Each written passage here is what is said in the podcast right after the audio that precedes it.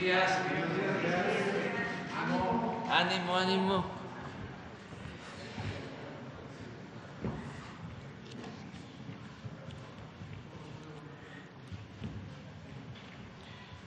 Bueno, pues vamos a informar.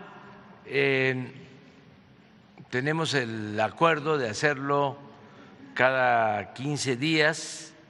Me refiero al informe sobre seguridad, que antes se hacía cada mes, ahora cada 15 días.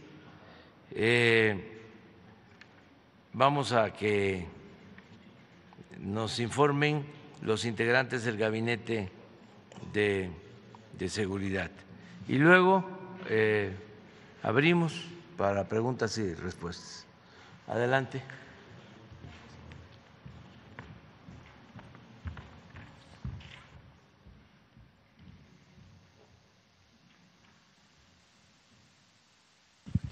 Muchas. Bueno, muy buenos días. Eh, por parte de la Guardia Nacional tenemos los siguientes avances de las últimas eh, dos semanas. El estado de fuerza se ha alcanzado, esta era la meta para el 2022.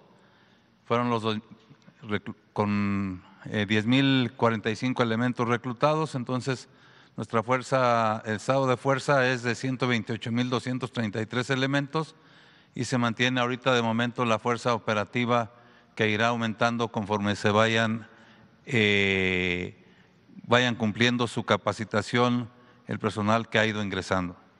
Adelante. Eh, precisamente en capacitación, ahorita en el curso de formación inicial para el personal de nuevo ingreso, que es de 20 semanas, tenemos 4.951 elementos en cuatro escalones. Ya son los últimos escalones de este año. Empezaremos el próximo año con el primer escalón del 2023. En formación inicial, pero para veteranos, que es de ocho semanas, tenemos 1.684 elementos en, eh, en tres escalones. Eh, uno de ellos es eh, vía virtual y dos escalones están recibiendo esta capacitación de manera presencial. En la capacitación continua, que es la capacitación que se da ya de manera especializada de acuerdo a la función que desempeña el personal de la guardia y son cursos que duran desde dos días, ahorita tenemos desde dos días hasta seis meses, un total de 4.904 elementos, la mayoría de ellos lo está recibiendo de manera presencial. Adelante. En cuanto a construcción de instalaciones, eh, los números que tenemos aquí, se mantiene el de 100 espacios asignados por la Guardia Nacional, eh, 200 49 compañías, aquí tenemos dos más que la vez pasada, también en compañías en construcción dos menos, son las dos que pasaron a terminadas. Y se mantienen las 155 compañías por iniciar el próximo año. Otras construcciones como son las 13 coordinaciones estatales, serán 13, 7 de ellas están en construcción, 40 coordinaciones de batallón, 15 están en construcción, y 10 unidades habitacionales, 5 en construcción el resto, las que están eh, pendientes de, eh, para completar los números, se iniciarán el próximo año. Adelante. Los apoyos que se han presentado, que se han prestado a la Secretaría de, Bienestar, en esta ocasión tenemos 1.443 apoyos de seguridad para para la dispersión de los recursos de estos programas. Principalmente en esta ocasión fueron a las becas Benito Juárez, producción para el bienestar, pensión para adultos mayores, la pensión para personas con discapacidad, para bienestar de niños y niñas de madres trabajadoras y las tandas del bienestar no tuvimos en esta ocasión. Para esto utilizamos un total de 8.378 integrantes de la Guardia Nacional. Adelante.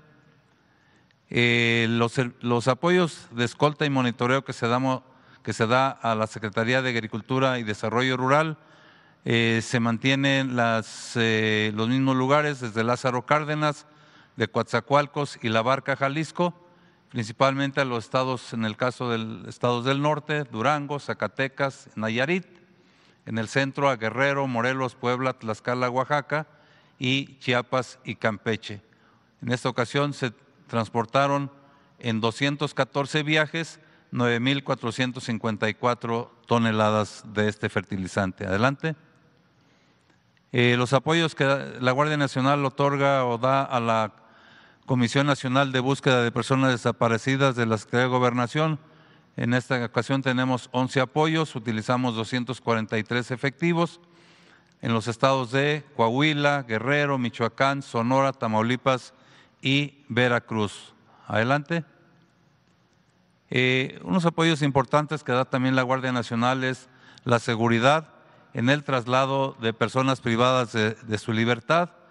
Eh, en, estos, en estas dos semanas, como vemos en la tabla, tenemos un apoyo aéreo que se dio a la Ciudad de México, 16 eh, apoyos terrestres a varios estados del país para trasladar un total de 75 PPLs. Esto es de cerezos a ceferezos. Y en el caso de traslados entre ceferezos, también tenemos dos apoyos eh, vía terrestre eh, para trasladar un total de 12 personas privadas de su libertad.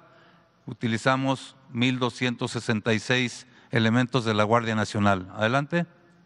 Bueno, por último, el programa eh, Héroes Paisanos que se da en el mes de diciembre inició ya el día 29 de noviembre en el puente Colombia del estado de Nuevo León este programa estará hasta el 31 de diciembre y se implementa con el fin de garantizar la protección a connacionales que nos visitan desde los Estados Unidos y Canadá.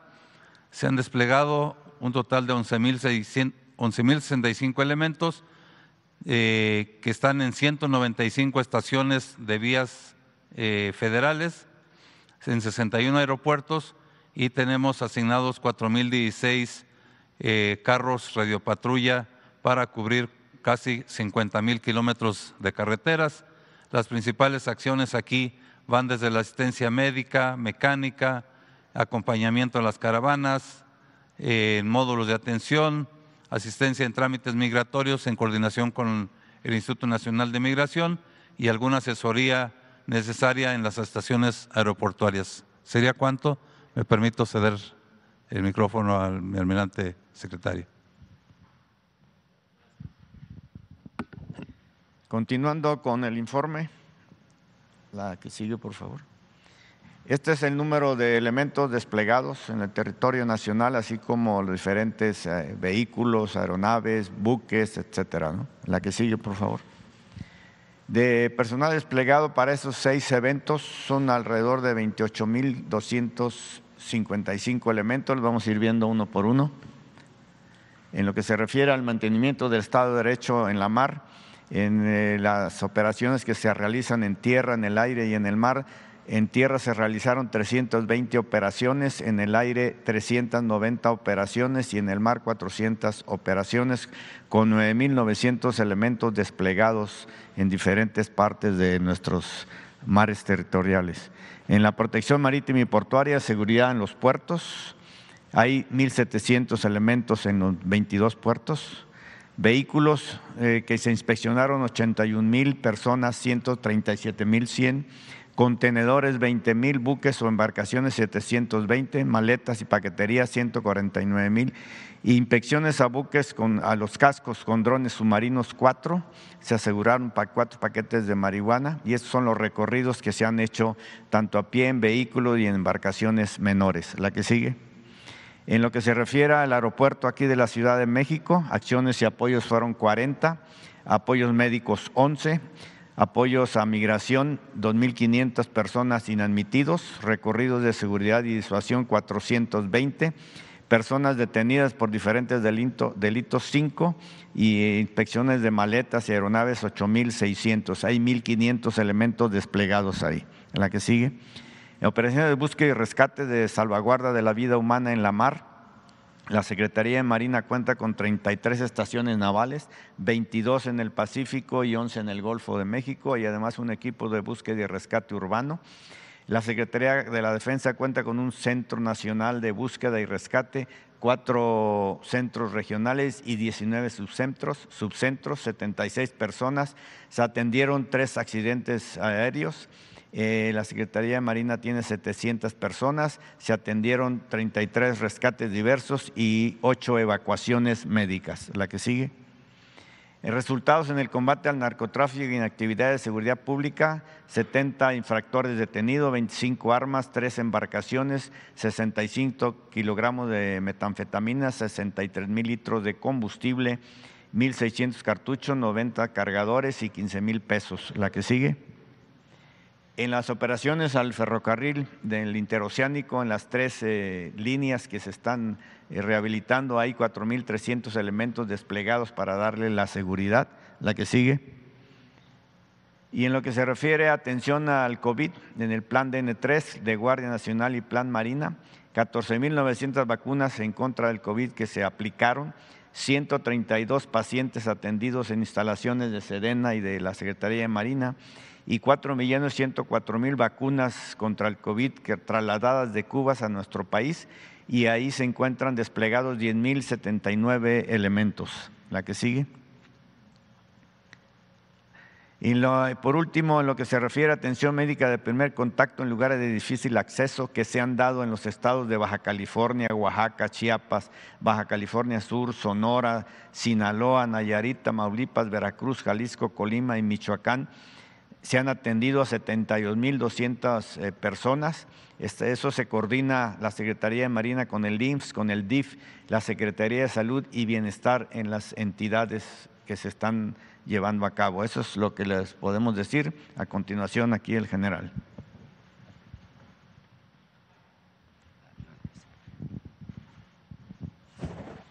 Con su permiso, señor presidente, continuamos con el informe. Adelante, por favor. Aquí están ocho, misiones, otras ocho misiones que cumplen eh, Guardia Nacional, Ejército, Fuerza Aérea, y Marina. Eh, estas eh, tareas emplean 147.484, es el efectivo que se utilizó para cumplir estas ocho misiones en este periodo de 15 días. Las misiones fue la estrategia de seguridad pública, la de fortalecimiento de aduanas, eh, la vigilancia del espacio aéreo nacional, el, plan de migración, frontera norte y sur, el mercado ilícito de combustibles, la atención a desastres, la seguridad de instalaciones estratégicas y erradicación intensiva de plantíos. Vamos a ver los resultados importantes en, esta, en estos 15 días. Por la parte de inteligencia, con eh, los organismos de inteligencia del Estado mexicano, el CNI, el, Centro Nacional de Fusión de Inteligencia, la, eh, parte de inteligencia de Fiscalía eh, General de la República y también de, de los estados y la Secretaría de Defensa Nacional se hicieron cuatro detenciones relevantes eh, en, este, en estos 15 días. En Tenancingo, Estado de México, el 26 de noviembre, a un operador financiero del grupo delictivo de la familia michoacana. Eh, en Nuevo Laredo, Tamaulipas, el día 28, a un jefe de plaza, también generador de, violencia en, en lo que es Nuevo Laredo jefe de tropas del infierno, así se le llama el brazo armado del cártel del noreste. Adelante.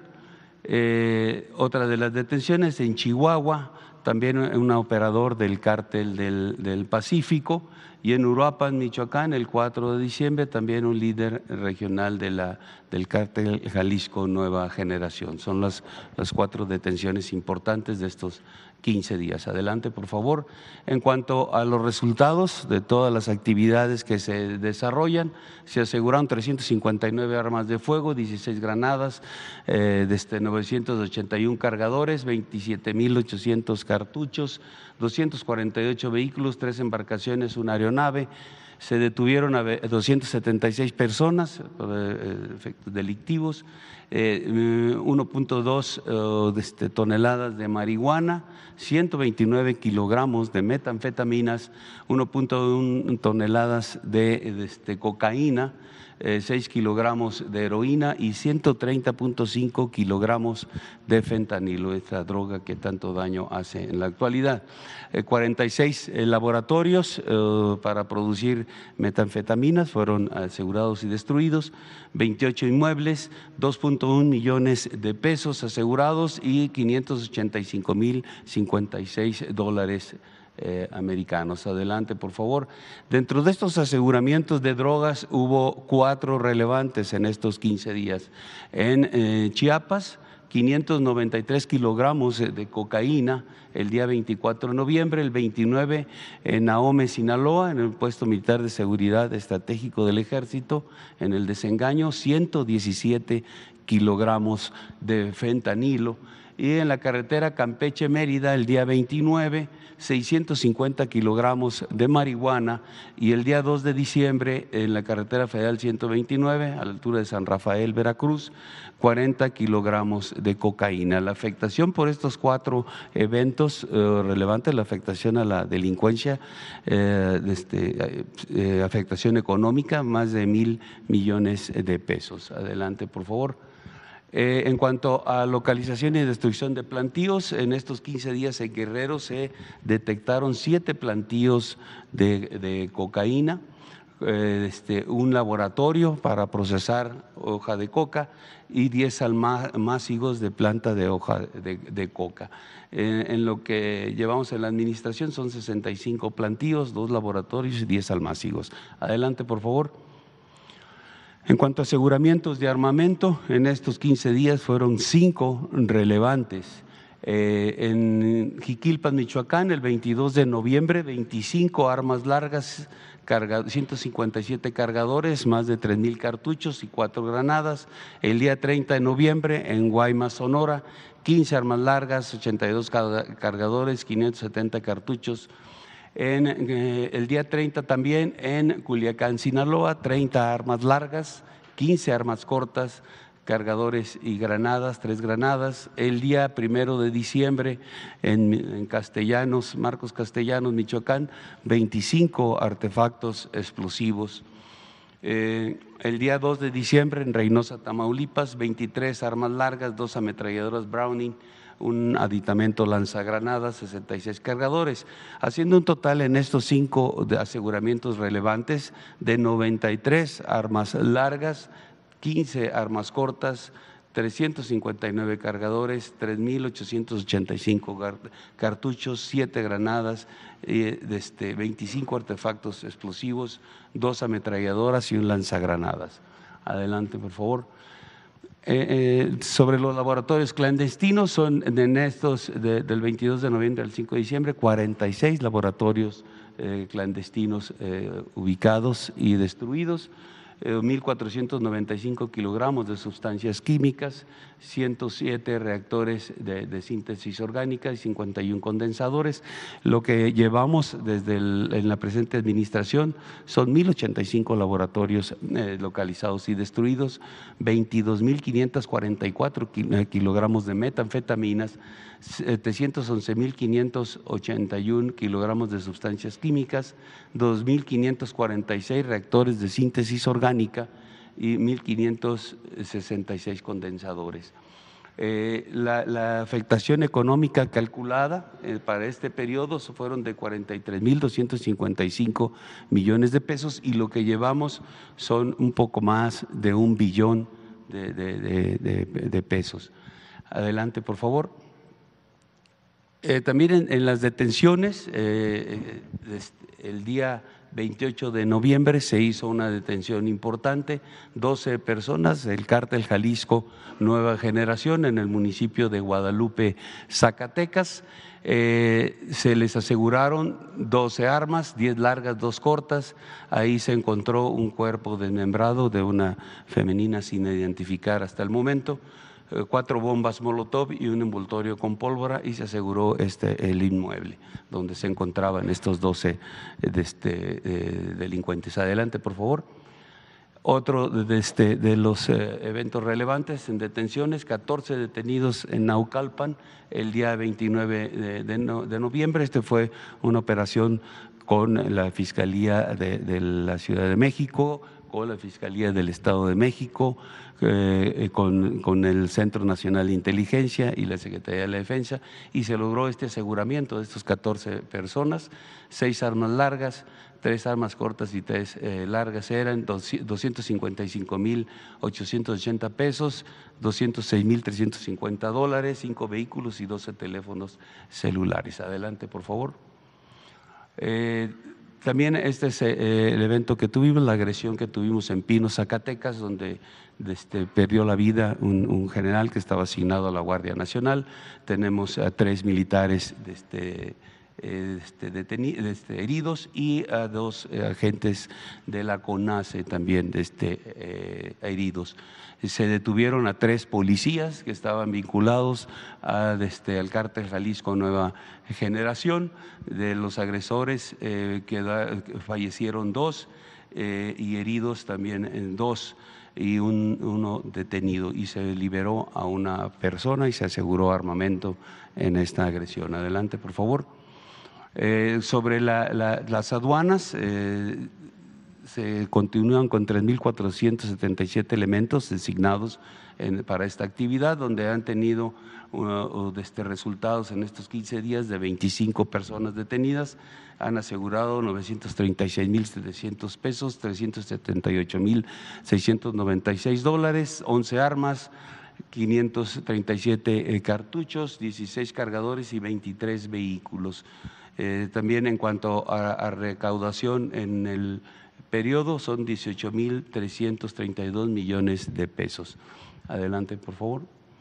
Eh, dentro del trabajo de las aduanas hay dos eventos relevantes en este periodo, que son aseguramientos de cheques y de pagarés en dólares. El total son 325.841 dólares asegurados en estos documentos. Adelante. Esta es la lámina que muestra los resultados, este es el, trabajo total, el trabajo general de todas las fuerzas, Fuerzas Armadas, Guardia Nacional, de este, eh, e inclusive instancias, algunas instancias también que participan. Y aquí tenemos los porcentajes recalcando la participación de la Guardia en este total de resultados. Tiene un total de 33 ciento de todo el resultado que, que, se tiene a nivel nacional y obviamente enfocado a los aspectos de seguridad pública. 9.8 CEMAR y 57.2 la Secretaría de la Defensa. Adelante, por favor. Eh, en cuanto a la, vigilancia del espacio o del territorio y espacio aéreo nacional, perdón, eh, se, aseguró una aeronave y dos personas. Este fue un seguimiento, una traza eh, este, ilícita, un vuelo ilícito que partió desde Sudamérica se, a través de la coordinación que se tiene con los diferentes países de Centro y Sudamérica se logró este, darle seguimiento y llegó hasta Mazatlán donde fue asegurada por el personal de la Guardia Nacional. Todo el sistema eh, que participó fue Fuerza Aérea, fue Ejército eh, y, Guardia Nacional para lograr esta detención. Adelante, por favor. Eh, en cuanto al combate ilícito de combustibles, 39.500 20 litros de combustible recuperado, 140 tomas clandestinas eh, este, eh, localizadas, 8 vehículos asegurados y 2 detenidos. Eh, esto fue en los 11 ductos prioritarios en donde se continúa dando la seguridad por parte de Guardia Nacional y las Fuerzas Armadas. Y de, aquí tenemos la desviación volumétrica de este periodo de 5.6. Adelante, por favor. Dentro de este ámbito del, combate al robo de hidrocarburos hubo dos eventos relevantes. El día 23, una toma clandestina con una derivación a un túnel en un predio en el municipio de Coatepec de Hinojosa, Hidalgo. Y el día 29, una toma más, eh, una toma también con una derivación a un túnel en el mismo municipio. Eh, se han localizado en este periodo 26 tomas clandestinas en el municipio de Coatepec de Hinojosa. dentro de los municipios es el, que lleva primer lugar en detecciones. Adelante, por favor.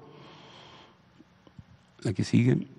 Eh, finalmente, en plan de la Guardia Nacional, plan de N3 y plan Marina para atención de desastres, se registraron en estos 15 días 59 eventos donde participaron 9.913 elementos de Fuerzas Armadas y Guardia Nacional. Eh, atendiendo frentes fríos, inundaciones, explosiones, incendios, accidentes, tanto ferroviarios como vehiculares derrame de combustibles, fugas de gas. Eh, también eh, para dentro de la atención de los frentes fríos, la, manera que, participan Fuerzas Armadas y Guardia Nacional también es atendiendo o, distribuyendo café, pan, galletas, cosas que puedan darles, pues quitarles un poco el frío a la gente que, que está en lugares pues donde las temperaturas son muy bajas o inclusive a los indigentes que en algún momento se, se pueden localizar. Eh, es todo, señor presidente. Cedo la palabra a la secretaria de Seguridad y Protección Ciudadana.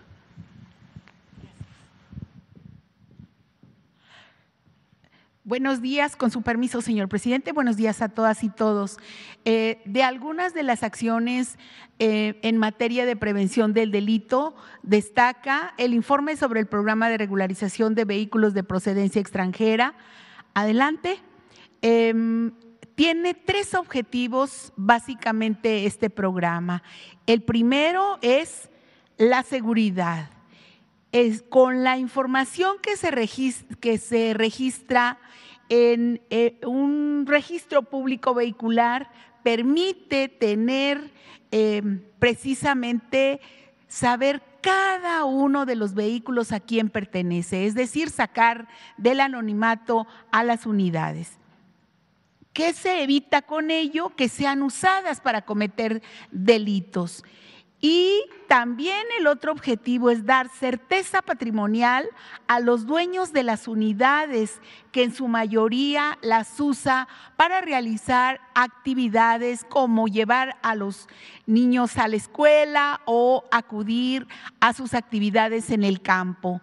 También em, con este recurso, el otro objetivo es mejorar las vialidades, porque con los recursos obtenidos, con este trámite eh, que pagan los modelos 2016 para atrás, que ya están en el país, deben realizar un pago de 2.500 pesos por regularización de cada vehículo.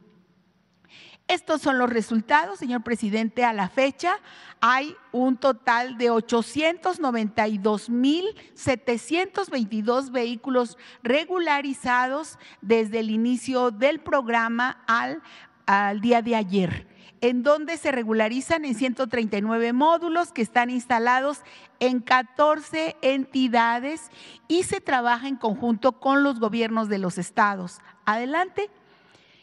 Eh, aquí está el monto de lo recaudado aproximado eh, de los recursos obtenidos por cada estado, derivados del programa para pavimentación.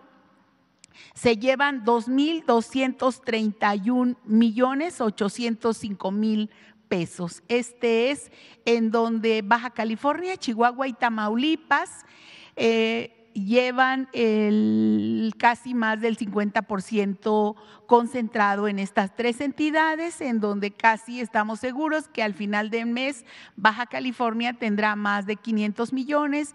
En el caso de Chihuahua, pues tiene casi alrededor de 400 millones y en el caso de Tamaulipas 300 millones que como dijimos servirán para la regularización, digo, para la pavimentación de las calles de los municipios Adelante.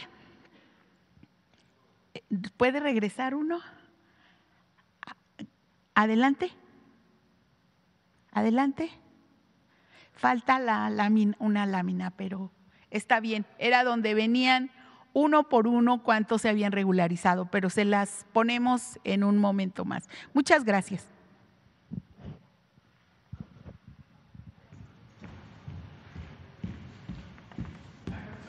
Vamos, dos y dos. Empiezas tú, dos, tres, cuatro.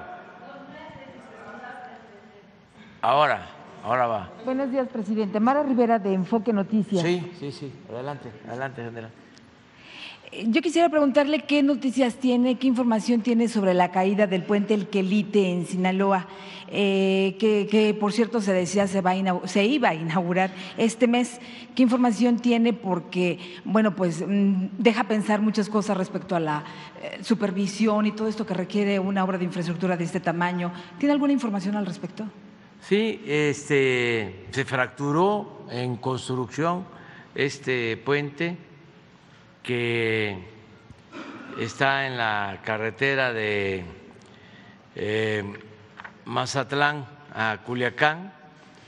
Eh, llevaban un avance de alrededor del 70% en la obra.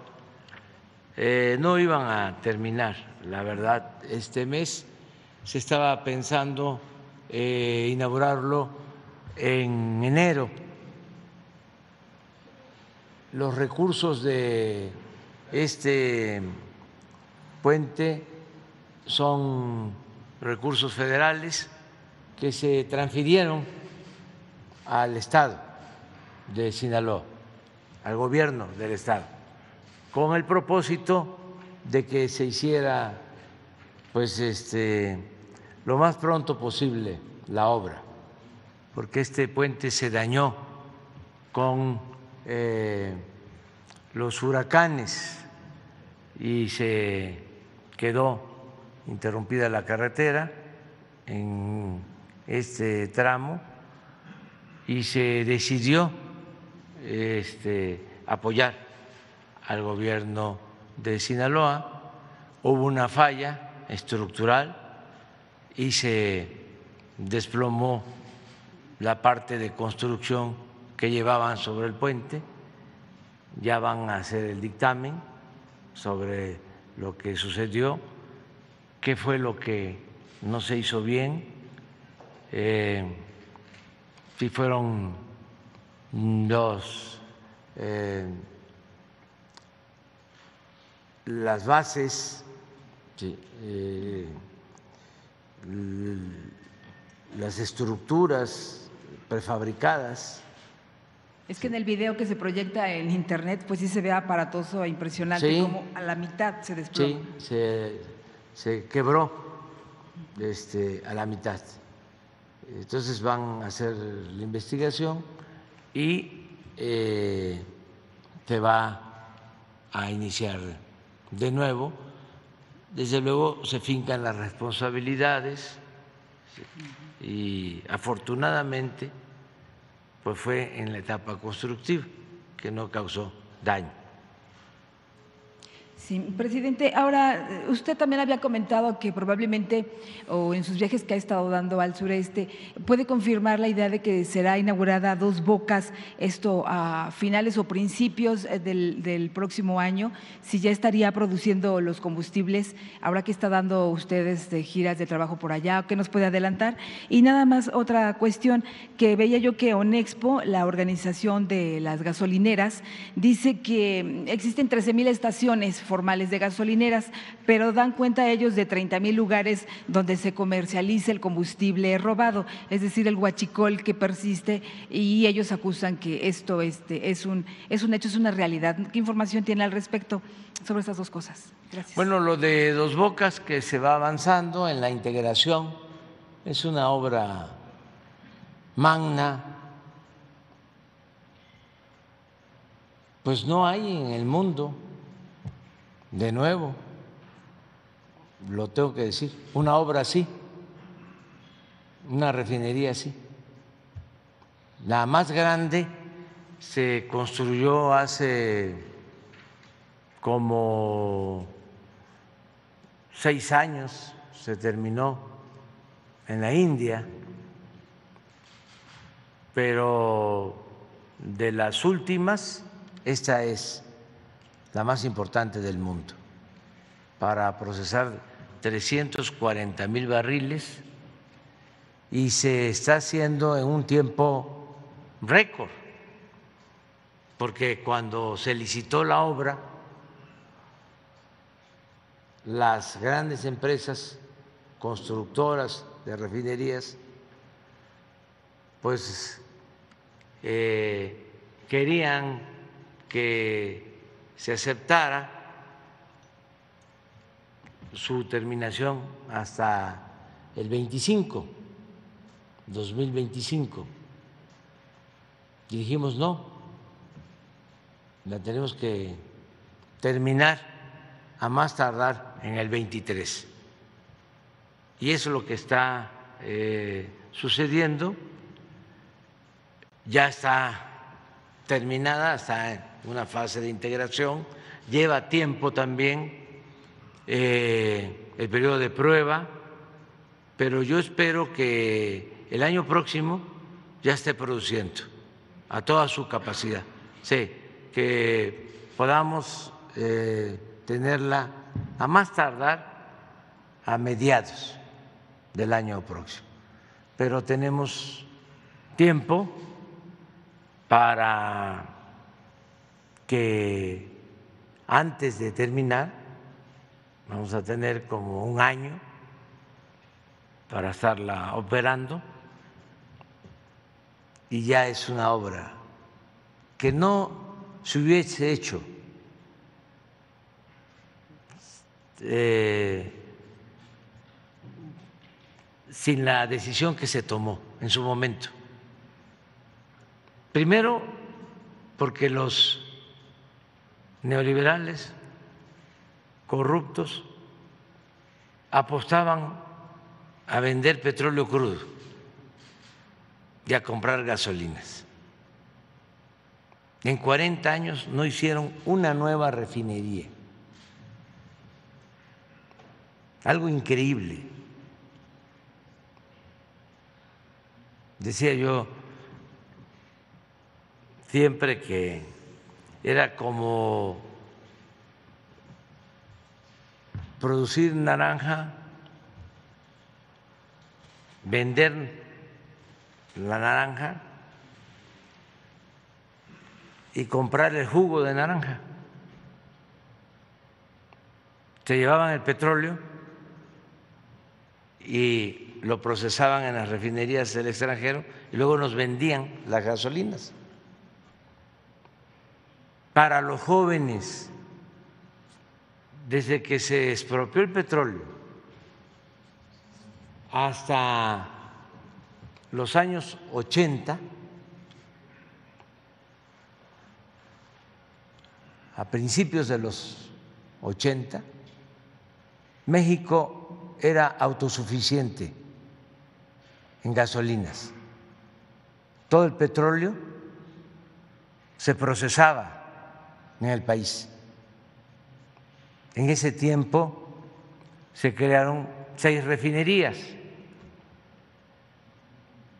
Minatitlán, que viene desde la época del porfiriato, desde la época de la compañía petrolera El Águila, Salamanca, Cadereyta, Tula, Madero, y la última que se construyó fue la de Salina Cruz, en 1980. Luego, en vez de construirse refinería en el país, una refinería en el país, se optó por hacer una asociación con Shell en Texas y allá Pemex tenía el 49% de la refinería y el 51% Shell. Entonces, ¿qué ha pasado? Pues que se están rehabilitando las seis porque las dejaron ya a punto de convertirse en chatarras, porque ese era el propósito, seguir vendiendo petróleo y comprar gasolinas. Incluso llegaron a vender plantas al interior de los complejos de refinación, que ahora estamos recuperando. Ya estamos comprando una, nos falta otra, al interior de los complejos. Eh, compramos una ya, una planta que dentro del complejo de refinación este, se le vendió a una empresa extranjera y lo mismo en Tula, que es la que estamos ahora por adquirir. Eh, de 30 a 35% de capacidad productiva de las seis refinerías, ahora las elevamos a 70. Pero llevamos invertidos 50 mil millones de pesos en la rehabilitación de las seis refinerías. Compramos porque hicieron un mal cálculo los expertos, no solo los de México, sino los del mundo y los expertos petroleros. Entonces, eh, pensaron que ya no iban a utilizarse los carros con gasolina y que ya iban a ser carros eléctricos y empezaron a vender refinerías.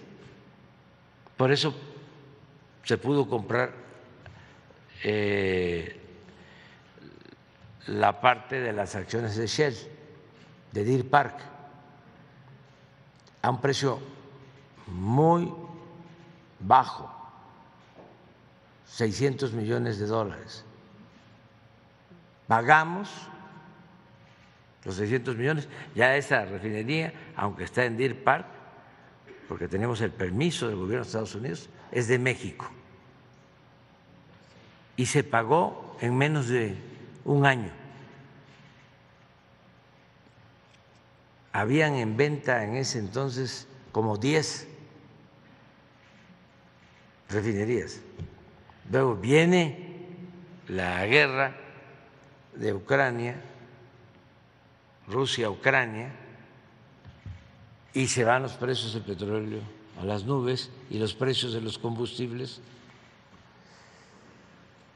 Y por eso nosotros podemos, con las utilidades, pagar.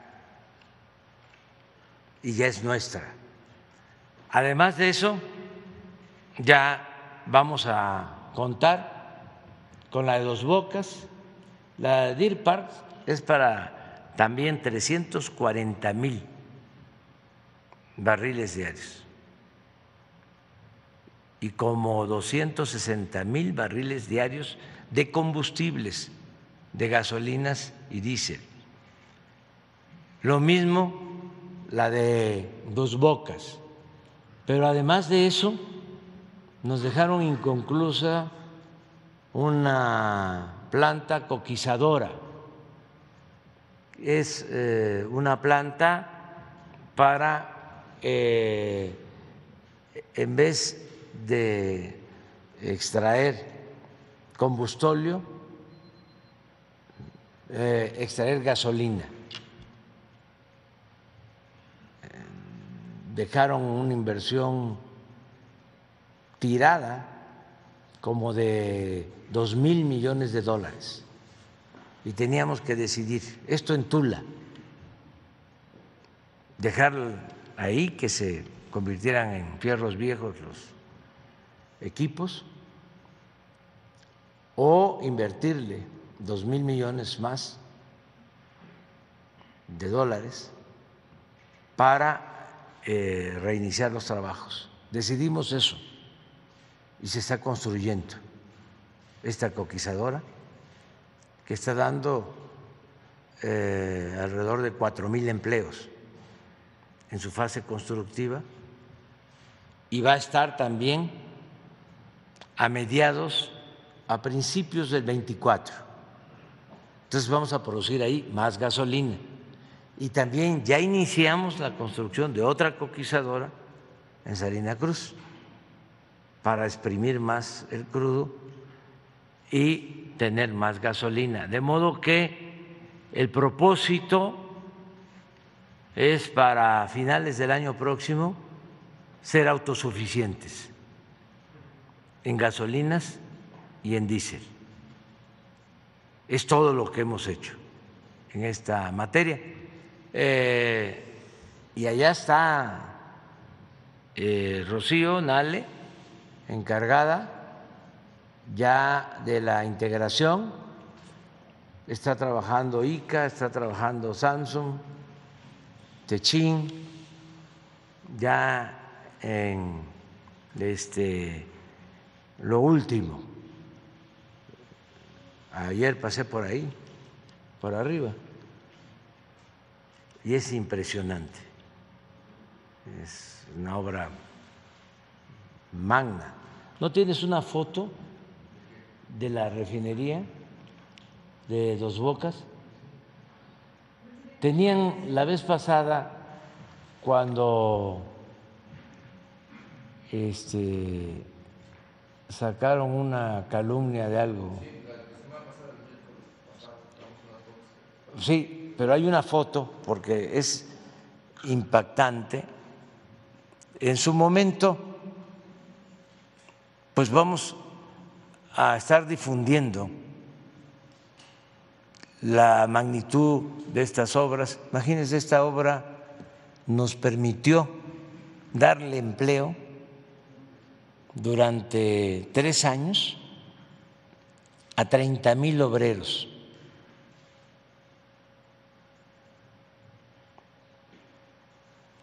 Lo que significó. Que ahora son los que están trabajando esos obreros, porque ya no se requieren tantos, y ya cuando empieza a operar, pues son 1.200 técnicos los que van a operarla, que ya están trabajando y formándose, pero muchos de esos trabajadores ya están allá en Salina Cruz y otros se fueron al tren Maya. Miren esto. Como dirían en mi pueblo, ¿dónde lo vas a agarrar?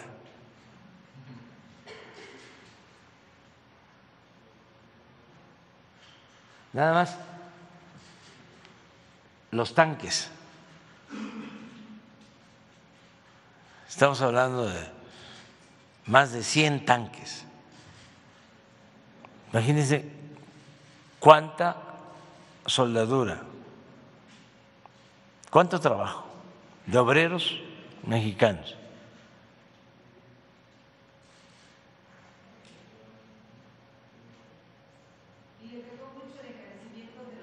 Presidente, ¿cuánto, en qué porcentaje? No, porque afortunadamente comenzamos a tiempo.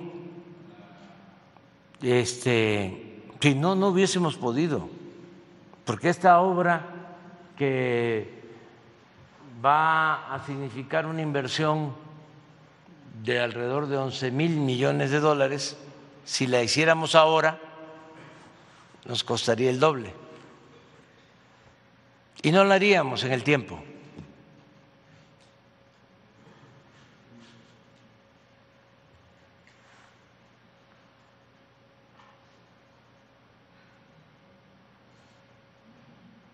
Pues ya está.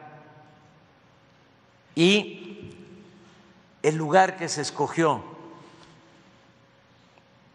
la terminal de Dos Bocas. ¿Por qué es terminal de Dos Bocas? Porque todo el petróleo de tierra de Chiapas, Tabasco,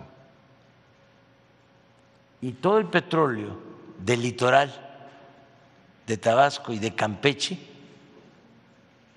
llega ahí. Un millón de barriles diarios.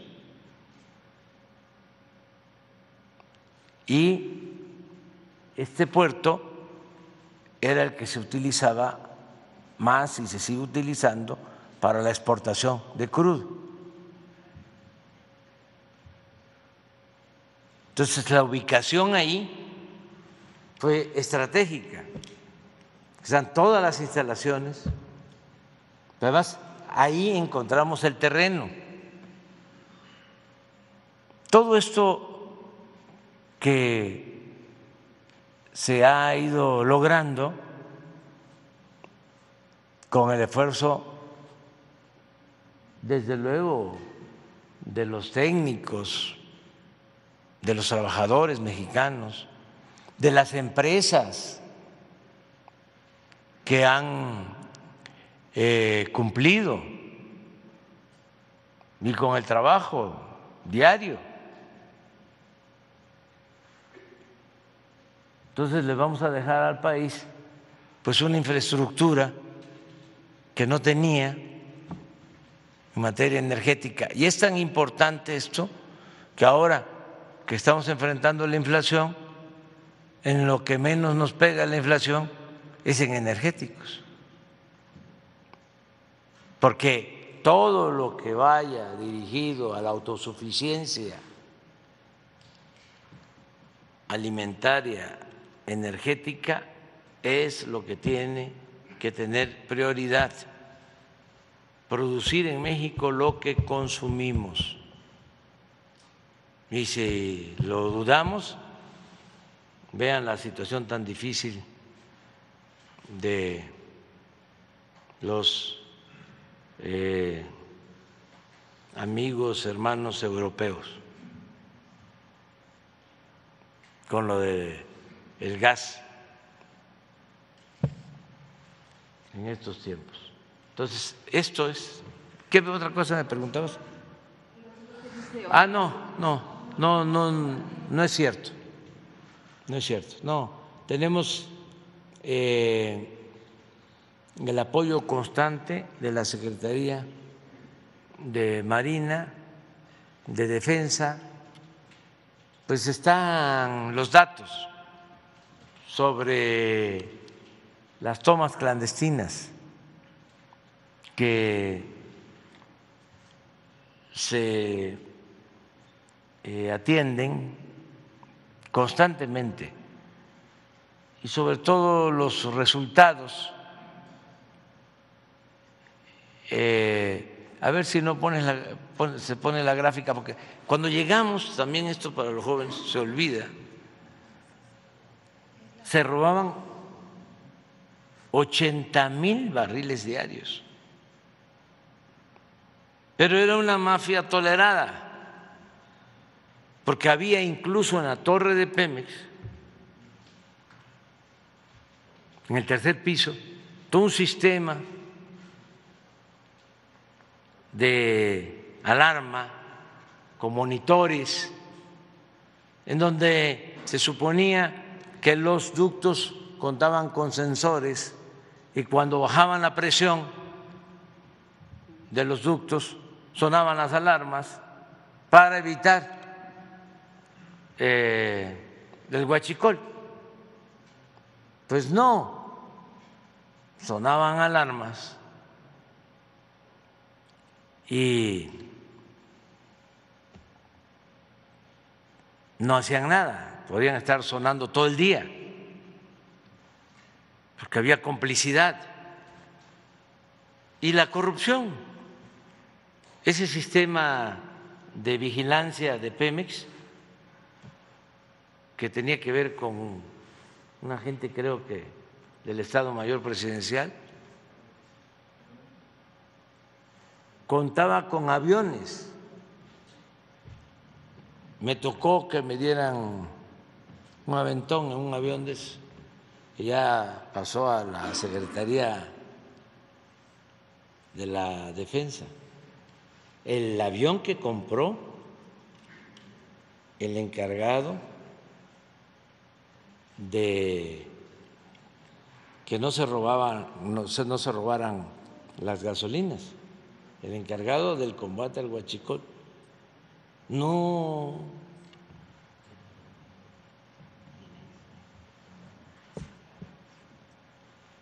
me sentía yo como jefe ahí. ¿Eh? Pues eh, de Ciudad Carmen para acá pero es, ese avión pasó de Pemex a la defensa. Y es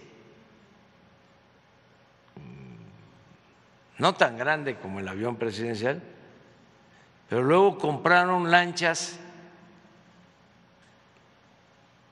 y equipos de drones que no se han podido utilizar lanchas eh, manejadas a control remoto. Hay una denuncia ahí sobre eso. Pero el problema era la corrupción. Y miren esto.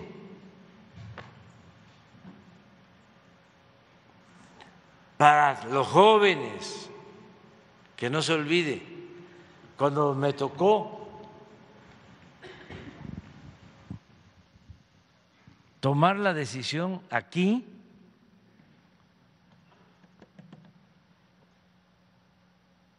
la decisión de cerrar los ductos y este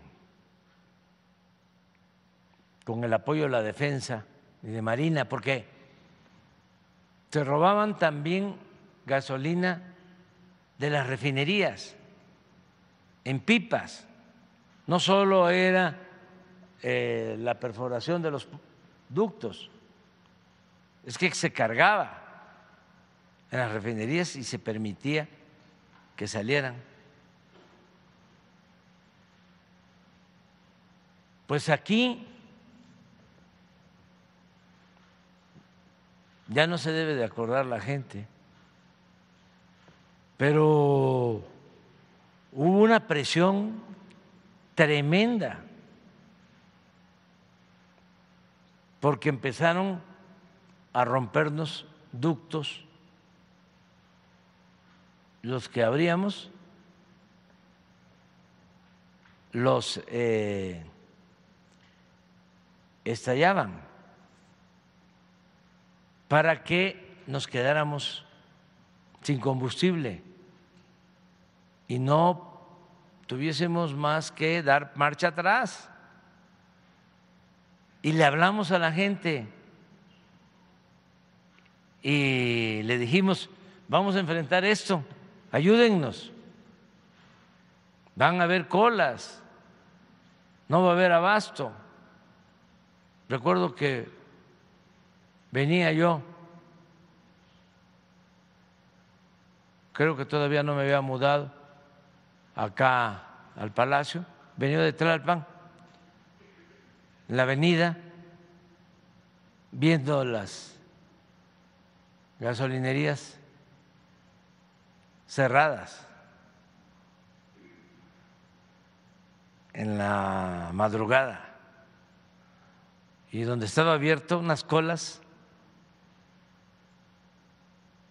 tomamos de inmediato una decisión. Tres secretarias y secretarios se fueron a Estados Unidos y compramos en un mes, creo, dos meses, más de 600 pipas. Y con la Secretaría de la Defensa hicimos una convocatoria aquí en la mañanera, a conductores. Y llegaron las pipas, más de 600, y ahí andan.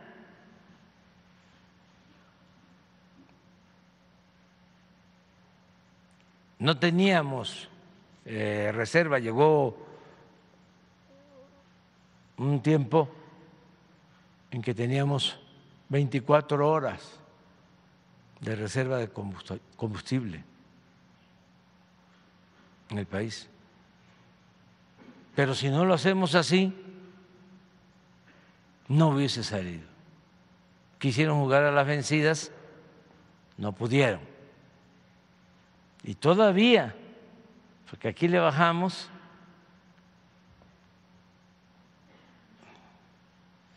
Pero miren, son 5.600 barriles diarios, todavía los que se roban. Pero llegó a eh, diciembre del 18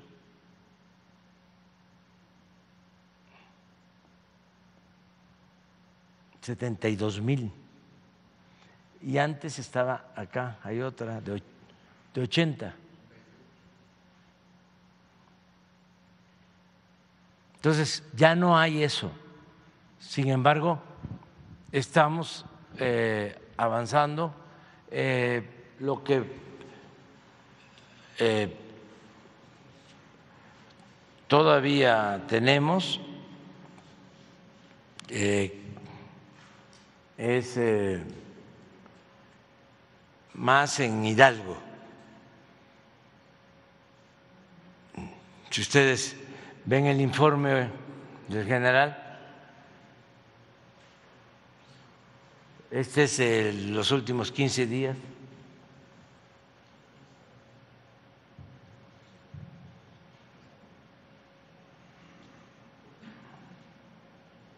son 3.290 elementos cuidando los ductos.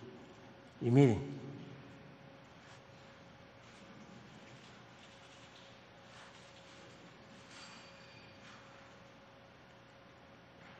y hay uno del municipio, de un municipio de Hidalgo, que es donde tenemos... No,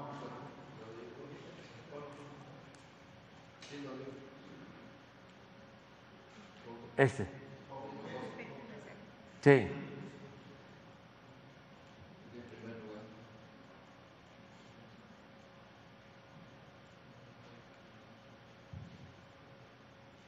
Y el riesgo. Acuérdense de lo de Tlahualipan, que doloroso fue. Si me dicen que ha sido lo más fuerte lo más doloroso en el tiempo que lleva como presidente, les diría lo de Tlahualilpa. Eso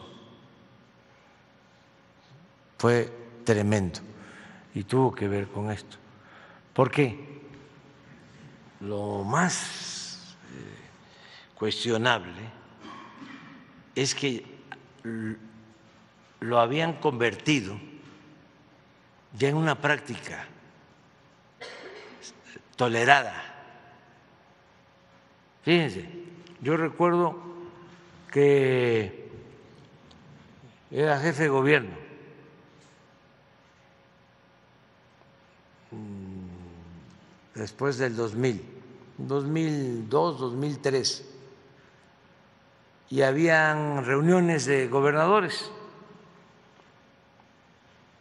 con Hacienda y por lo general no iba, porque no había nada importante para los gobernadores. Al contrario, el primer año nos mandaron un oficio en donde le habían devuelto impuestos creo que a Jumex o a Jugos del Valle, uno de esos, del IVA, por 10, 15 mil millones, entrando Fox. Por eso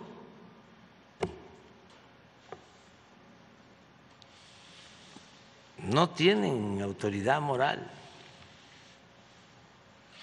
como los habían ayudado en la campaña, cuando llega, empiezan las devoluciones de impuestos. Y este asunto, no sé si de Jumex o del Valle, este, a ver si lo revisas para este, no meter a otra empresa que no es. Eh, nos ordenan devolver. Ah, no. Hacienda llega a un acuerdo, Gil Díaz, con los de Jumex. El abogado de Jumex o del Valle, ahora vamos a saber cuál, era nada más ni nada menos que Diego Fernández de Ceballos. Entonces, antes de que fallara la Corte, llegan al arreglo y se les devuelve dinero a esta empresa. 1.800 del Valle. 1800, exactamente. El Valle, no Jumex. Este, y el abogado de Del Valle, de Jugos del Valle, era Diego. Entonces hacen su enjuague y le devuelven los 1.800 millones, sin que se concluyera el juicio.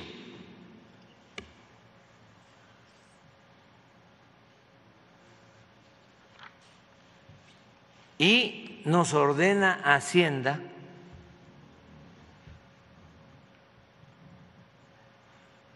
que entregáramos de las participaciones una cantidad, la que nos correspondía, a todos los gobiernos estatales, incluido el DF. Así era. Bueno, pues por eso no iba yo a las reuniones. ¿Para qué voy si me van a, a quitar el, el presupuesto?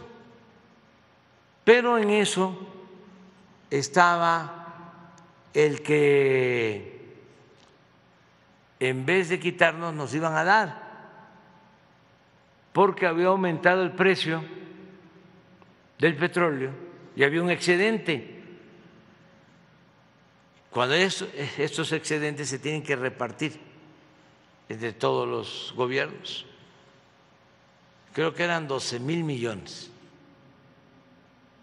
Y entonces el secretario de Hacienda de, de Finanzas de la ciudad me dijo, no, es muy importante que vaya. Nos tocan como 500 millones. Y nos va a ayudar bastante. Y ahí voy a la reunión. Y todos los gobernadores esperando, ¿no? ¿Cómo iba a ser la entrega? Y aparece Carstens, que era subsecretario de Hacienda. Y empieza a hablar y dice, pues sí, hay un excedente de 12 mil millones pero tenemos que descontar lo que se roban de combustible. O sea, estaba contabilizado ya lo del huachicol. Y se calculaba, estoy hablando del 2002, 2003, en ese entonces en nueve mil millones al año. Era lo que tenían contabilizado por el robo. Y luego hizo otras cuentas ahí. Dice, pero además nos falta este no sé qué otra cosa, de modo que no va a haber nada. Y ahí está vivo todavía el que era gobernador de Chihuahua, Patricio Martínez, que es este bastante apasionado y deslenguado y este y buena persona, pero es así. Y entonces estábamos todos y viene a verme a mí en directo. Y no que les puedo decir lo que me dijo, ¿no? No, dice, ya me voy, como si fuese a Palenque. Este, estos nos están viendo la cara, ya la otra palabra no lo puedo decir. Y se fue.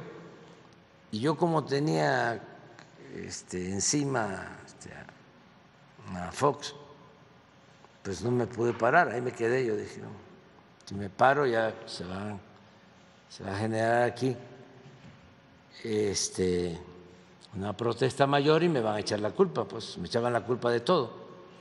Bueno, como ahora, para no perder la costumbre. Este, pero eso es, eh, estoy hablando del 2002, 2003, imagínense hasta el 2018.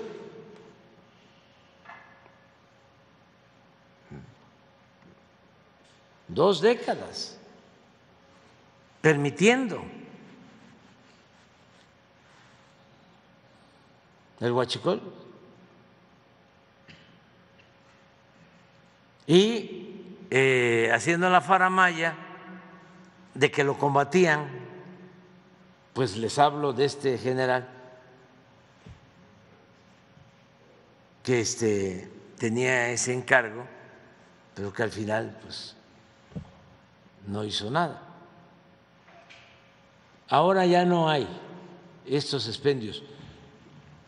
Cuando nosotros entramos al gobierno, y esto es de dominio público, en la carretera de Puebla, de Esperanza a Puebla y de Puebla a México, en las noches había foquitos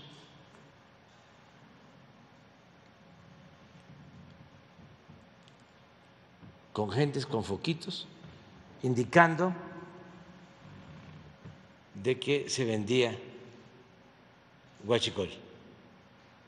Bueno, se llegó al extremo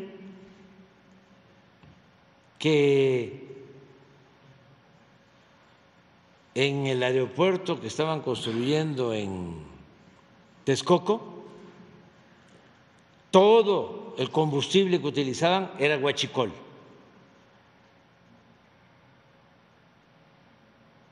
Así.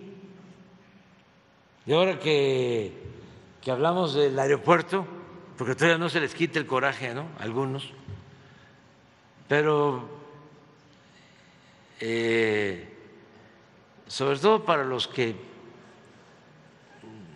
no tienen este nada que ver en este asunto, sino que es una cuestión de no dar el brazo a torcer, de sostener algo, ¿no? Hasta en lo irracional, porque no les afectó en nada, al contrario, es un beneficio el que no se haya hecho el, aeropuerto en Texcoco. Fue un gran beneficio, una gran decisión histórica. Les voy a mostrar unas fotos que me dieron ayer antier, a ver si las tienes. Son dos fotos. A ver si te las manda Nuño. Sí. Son como testigos de cómo se ha hundido la carretera del aeropuerto a Texcoco, donde se iba a construir, aparte de los columpios, esa carretera la convirtieron en autopista como en el 94, a ver si. Mire. Pero hay otra. Aquí estaba el concreto. Miren lo que se ha hundido. Y aquí querían hacer el aeropuerto. A ver, ¿qué explicación? Imagínense cuánto dinero para el mantenimiento.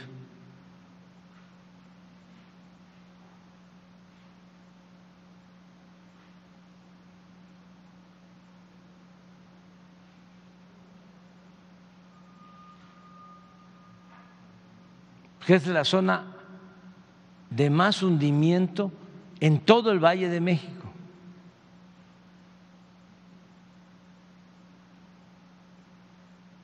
A lo que lleva el hambre de dinero.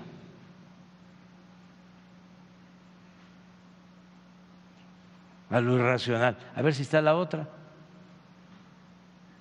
Que se las mande. Porque hicieron la cuenta y tiene incluso un textito.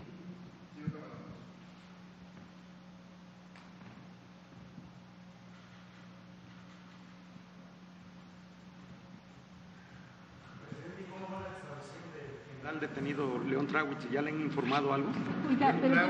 No tengo información, creo que este está en Canadá o en... Fue detenido en Canadá, pero está con fines de extradición. Sí, pues deben de estar eh, haciendo los trámites, no tengo información, sino yo lo que quería es eh, explicar toda esta irracionalidad que imperó durante el periodo neoliberal, que es eh, en buena medida lo que lleva a defender el que regrese ese sistema. Entonces, los eh, que sacaban provecho, que se acaban a robar, pues eh, con cierta lógica, aunque no estemos de acuerdo, pues tienen motivos para estar enojados. Pero hay muchos que por falta de información o porque son muy conservadores,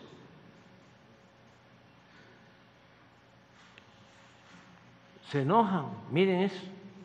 A ver si no tiene el texto para.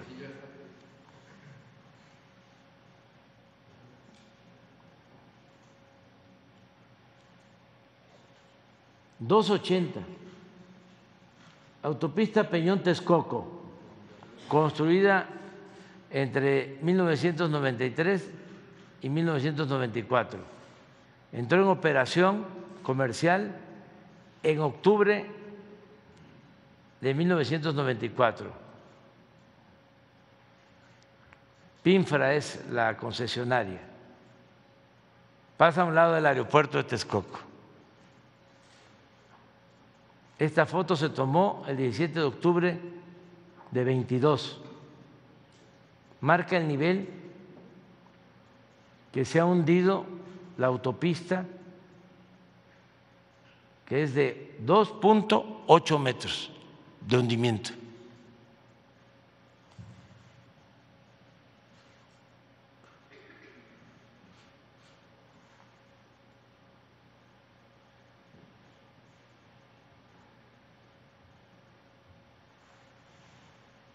Bueno, adelante. El primer barril que se va a producir en dos bocas es que la secretaria Rocío le dice que va a ser en diciembre y usted comentaba que podría ser, no sé si... No, yo voy a una evaluación el 23 de diciembre, a lo mejor a eso se refiere. Porque la secretaria dijo que el primer barril sería en diciembre. Entonces, ¿De este? De este. Ojalá, brincos diera. Este, yo tengo la información de que vamos a ver eh, cómo va el trabajo de integración. El día 23 voy a estar allá. Sí, si da tiempo a también algún comentario, presidente, respecto a lo de lo que ocurre en Xochimilco, de esta represión, sobre todo porque va en contra del mismo discurso del gobierno. Sí. ¿Alguna opinión que? Ya lo está viendo la jefa de gobierno. Eh, es algo que se produjo sin que se haya dado la orden por parte de la jefa de gobierno. No es esa la actitud y desde luego los habitantes de Xochimilco no merecen ser tratados de esa forma. Entonces ya están tomando las este, medidas y yo espero que eso se atienda. Eh, siempre hay eh, estas eh, situaciones que pues se presentan por las inercias también, porque antes era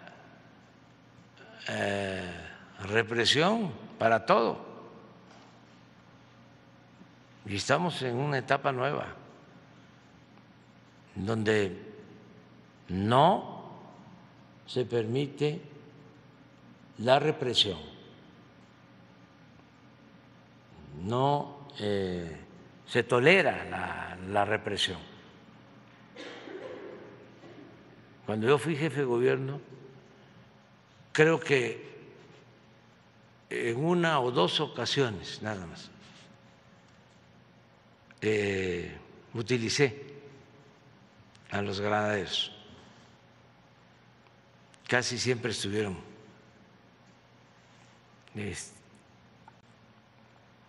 sin actividad. No hacía falta, no hacía falta. Y Claudia tiene el mismo pensamiento. Nada más que como ya estamos en temporada navideña, y también de la otra, este, pues se les culpa, ¿no? Y se utilizan las cosas. Hay que ofrecer disculpas si es necesario y este, corregir y castigar a los responsables. Y ya lo está haciendo. Claudia.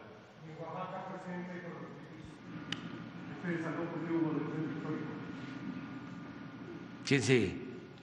Eh, lo mismo, lo mejor es el diálogo, pero me llamó mucho la atención un tuit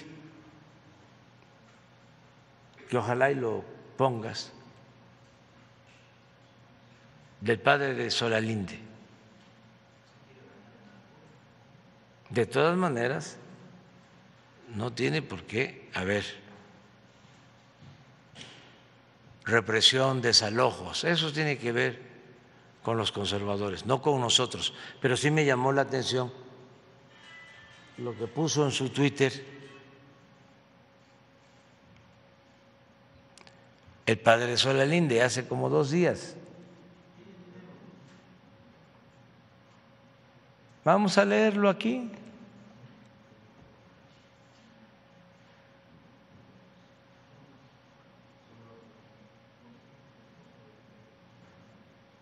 Que por cierto te debo a ti tu,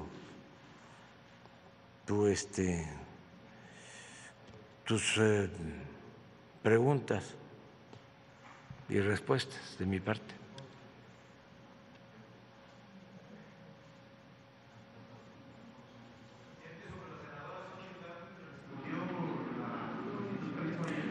Sí, pues aprovecho para decirle de que pues ella tiene todos los foros que vaya al Reforma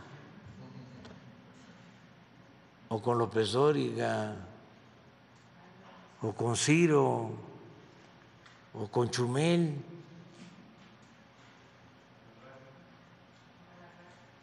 Con Alarraqui, sí, con él se entiende perfectamente bien. O en el Senado. Yo sostengo de que ellos no le tienen amor al pueblo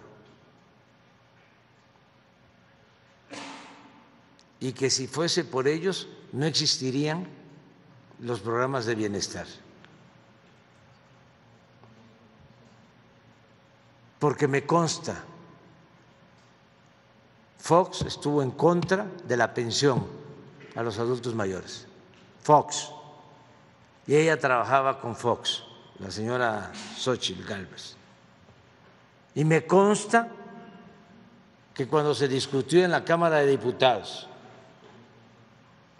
de que se elevara a rango constitucional el derecho a la pensión, los panistas votaron en contra. Ni me consta de que la candidata del PRI del PAN en Hidalgo sostuvo que iban a desaparecer los programas sociales, la pensión a adultos mayores. Y me consta que son unos reaccionarios.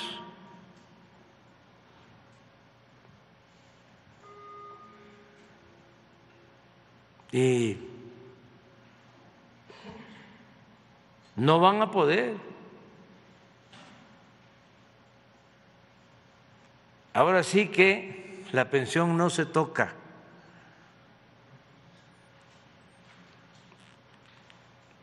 Porque está como un derecho constitucional. Pero a ellos les molesta, porque para ellos todo lo que se destina a los pobres es populismo, es paternalismo.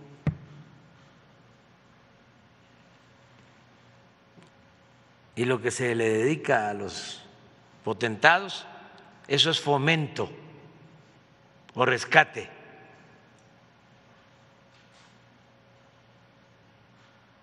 No nos entendemos por eso. Pero no está mal que no nos podamos entender, no podemos ser iguales. Una cosa es que como personas nos respetemos, pero políticamente tenemos derecho, eh, tenemos ideas distintas y contrapuestas.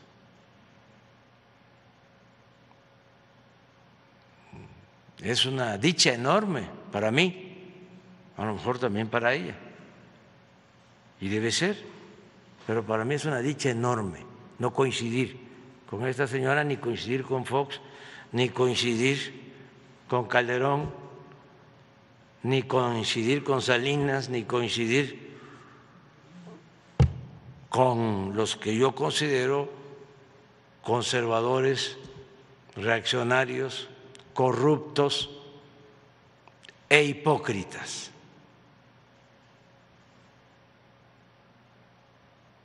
Porque ya basta de la simulación.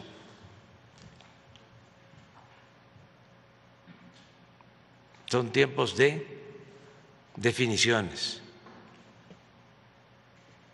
y sí personalmente respeto, pero en lo político, en lo ideológico, nada. ¿Saben cómo eh, cooptaban antes? Los dejaban a los opositores que llegaran a la Cámara.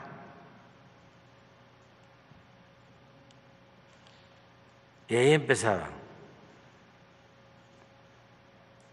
decía un político del régimen, que era mejor tenerlos en la Cámara que tenerlos en las colonias o en el campo o en las fábricas a los dirigentes sociales, opositores. Y sí, los empezaron a, a cooptar así. Imagínense en ese ambiente.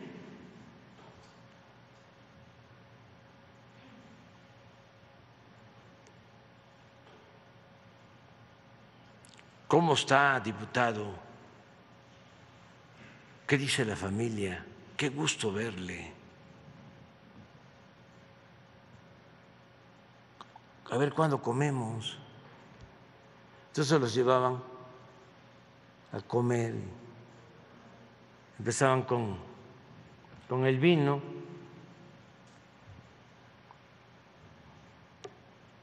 Y las buenas comidas. Ya en la Cámara, ya imagínense si se iba a subir a la tribuna ese diputado a cuestionarlos. No, así les quitaban el filo. A los opositores los iban eh, amansando.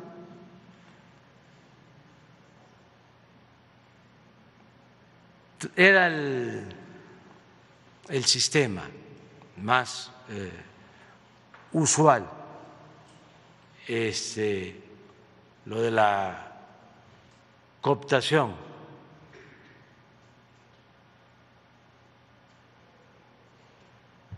Recuerdo cuando el debate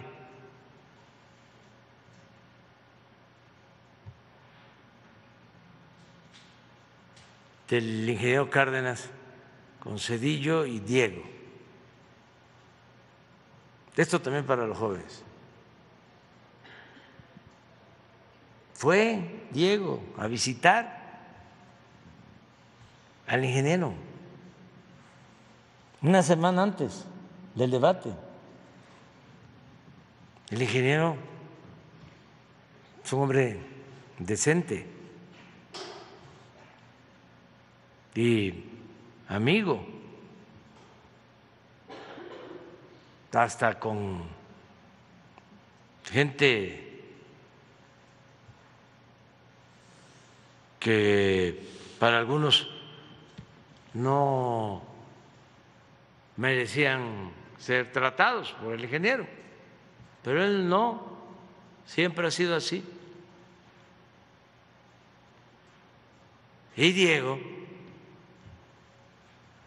va a verlo.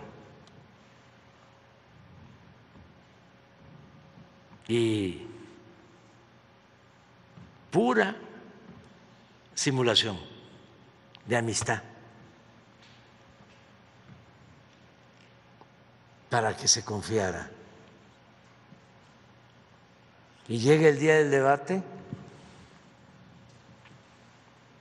y vámonos con todo.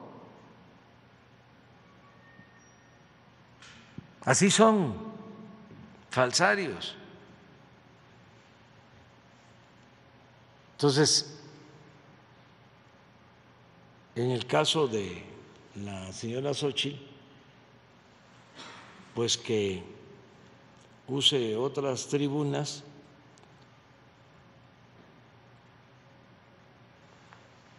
y que pues vaya a engañar a otra parte. Y si no le parece, pues ella ya es una experta en presentar denuncias en la fiscalía. Y si me obligaran a eh, garantizar el derecho de réplica, lo voy a hacer. Si la autoridad competente este, me lo exige, cumpliría yo con eso.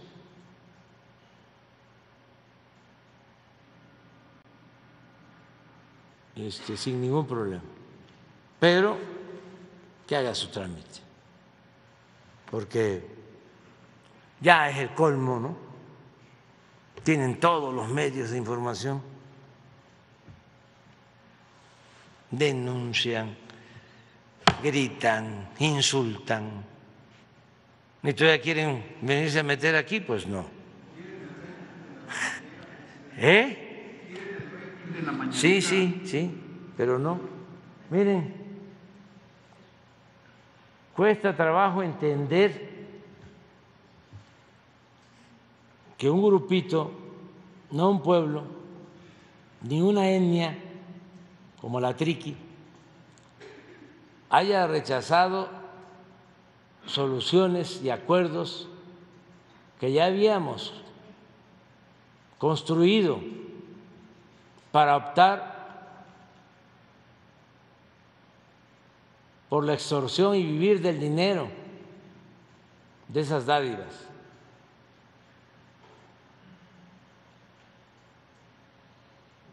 El desalojo del gobernador Jara es una decisión de orden ya esperada. Los hermanos Triquis, desalojados en la ciudad de Oaxaca, han rechazado todas las soluciones. Yo mismo fui mediador en su conflicto y cuando habíamos llegado a una solución, la rechazaron sus asesores políticos que por años han vivido de esto. Quieren dinero, no solución.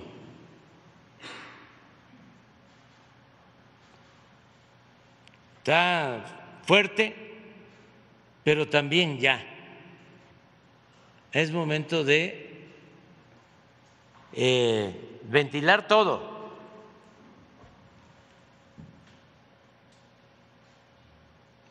Y eso no significa para nada,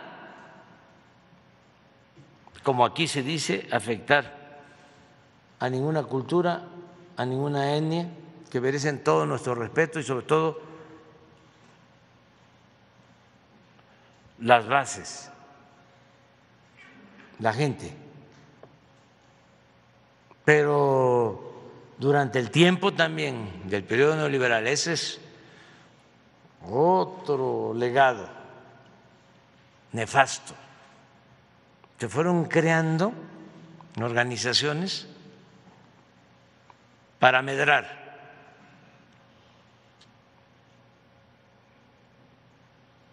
Organizaciones sociales supuestamente independientes, las autoproclamadas de la sociedad civil, las no gubernamentales,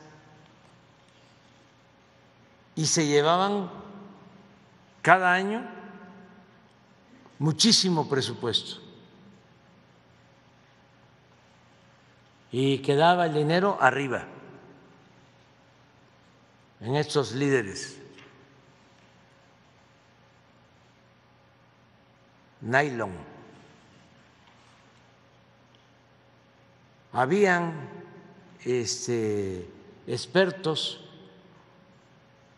en ir a los municipios cada vez que se discutía el presupuesto para ofrecer a los ayuntamientos que ellos les garantizaban, fíjense el término, bajar recursos.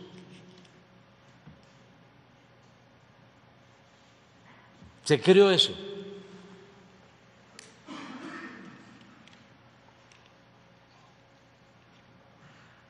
Por eso cada vez que venía la autorización del presupuesto, era un mercado el Congreso, la Cámara de Diputados. Era cuando mejor comían los legisladores porque llevaban birria y este barbacoa y carnitas, pozole, de todo. Para sacar los recursos y luego bajar los recursos. Nosotros por ley tenemos que transferir fondos. Son recursos que por derecho le corresponden a estados y a municipios y se están entregando puntualmente estos fondos. Pero también si queremos hacer una propuesta hacia adelante de que los fondos que vayan a municipios, se utilicen en obras de beneficio de la gente. Porque no invierten en drenaje, no invierten en agua, no invierten en mejorar las calles. Llegan los fondos y los pueden utilizar para cualquier otra cosa, para obras de relumbrón.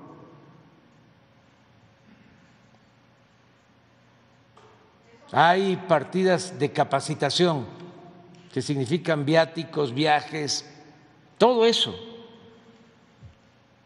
debe de revisarse para que el presupuesto beneficie a la gente.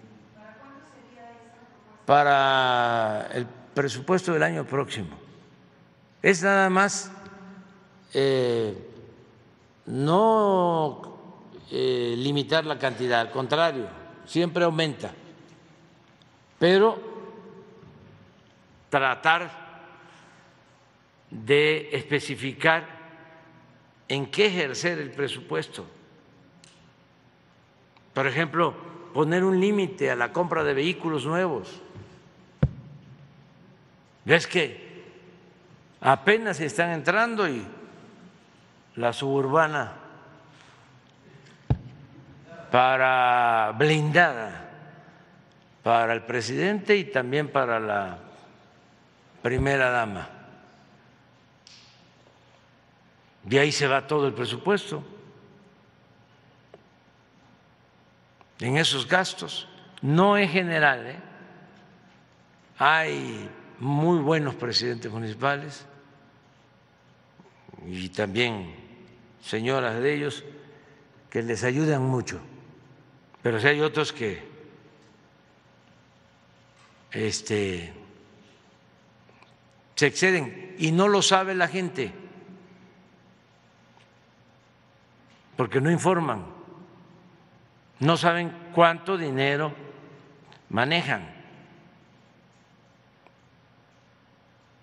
para desarrollo social.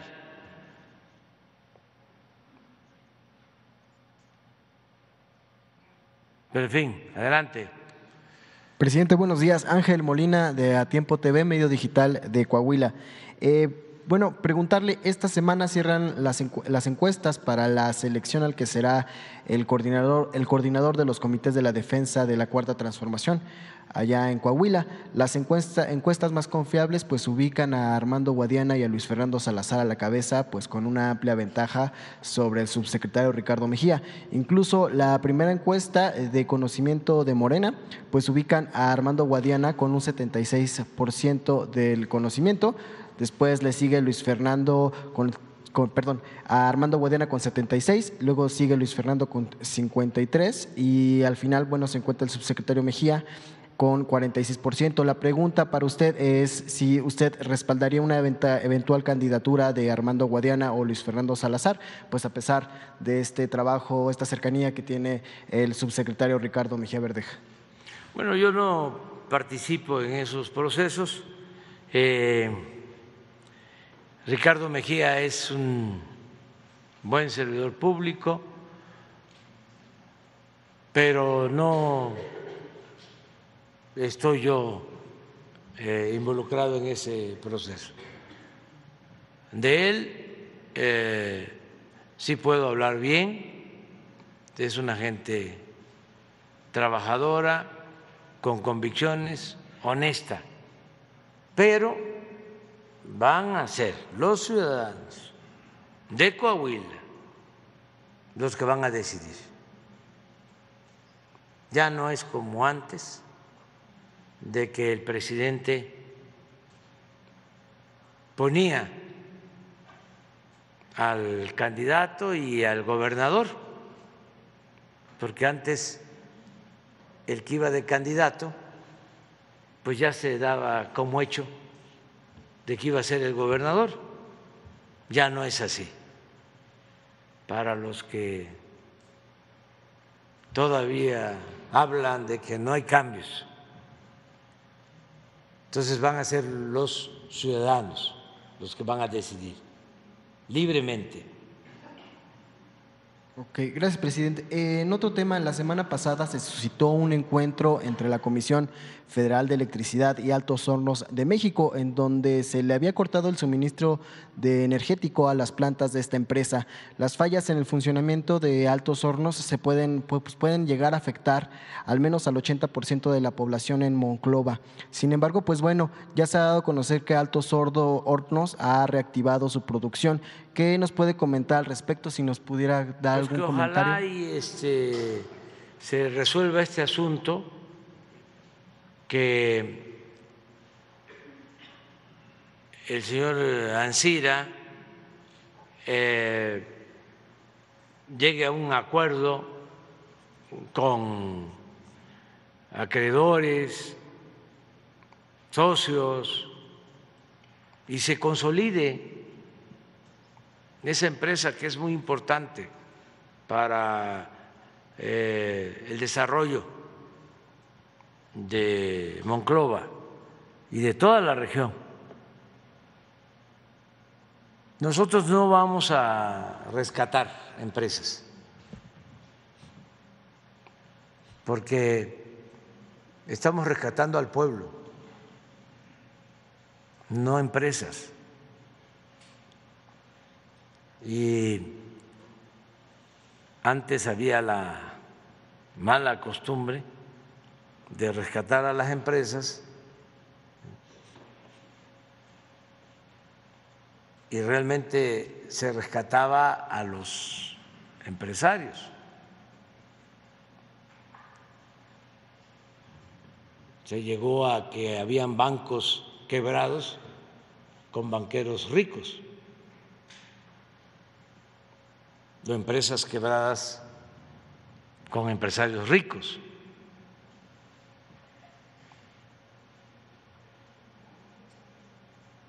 Y ojalá y se llegue a un acuerdo. La Comisión Federal pues tiene que cobrar la luz, este, porque es una empresa pública y también eh, que se piense que hay crecimiento económico en el país y en el norte. Hay acereras que están creciendo mucho. Todo esto por la preocupación de que se va a quedar la gente sin trabajo. No. Están llegando muchas empresas. Claro, no queremos que se cierre ninguna empresa, pero no vamos a estar destinando dinero de todo el pueblo para financiar ineficiencias y corruptelas, porque esta empresa no llevaba bien su administración. Por ejemplo, le prestaban el avión a Moreira. Pero no solo un avión, tienen como cinco o diez aviones.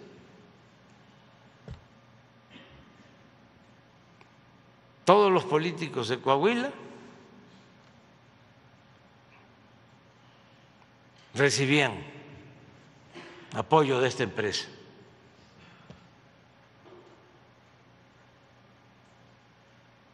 Pues eso no. Yo creo que eso la gente lo sabe.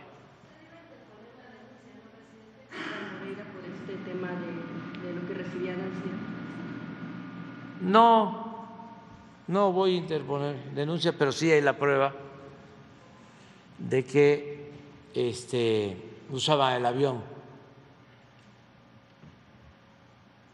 de Altos Hornos.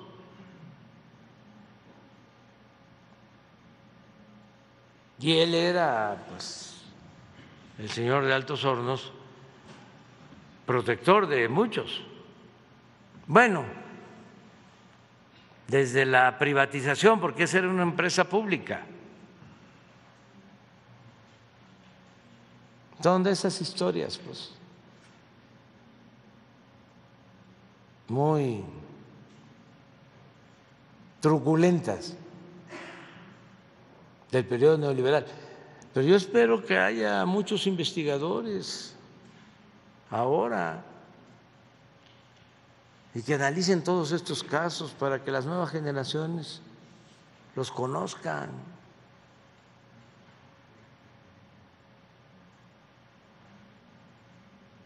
¿Cómo se entregaron estas empresas? ¿Quién las entregó? Su vinculación a los partidos políticos.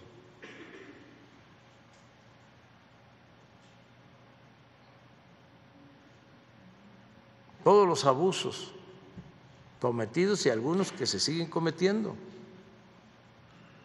en Coahuila. Pero por lo que me preguntas, acerca de los candidatos, no, eso la gente lo va a decidir. Gracias, presidente. Eh, bueno, diversos grupos críticos a su gobierno han anunciado que hoy realizarán pues manifestaciones, eh, conglomeraciones eh, a la llegada del paquete de las reformas a la ley en materia electoral que pues hoy se presenta en San Lázaro. ¿Qué opinión le merece esto? ¿Cómo cree que es prospere, prospere este plan B en la Cámara de Diputados, presidente? Pues mañana va a estar aquí el secretario de Gobernación va a explicar en qué consiste la iniciativa de reforma que estamos presentando, dando como hecho de que el bloque conservador no quiere que eh, se le reduzca el presupuesto al INE no quieren que se reduzca el número de legisladores de 500 a 300, no quieren que a los consejeros los elija el pueblo, quieren que los siga eligiendo, que los sigan eligiendo los partidos. Eso es. Es realmente eh, una eh, tomadura de pelo colectiva.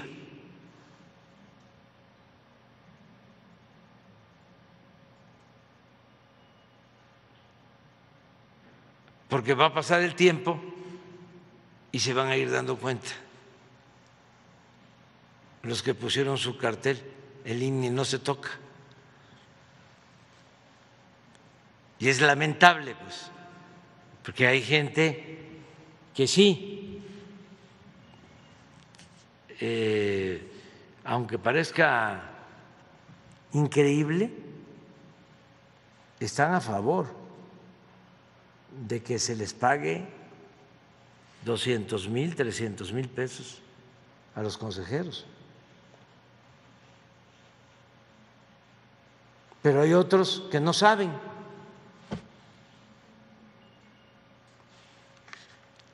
que esto es lo que se quiere evitar.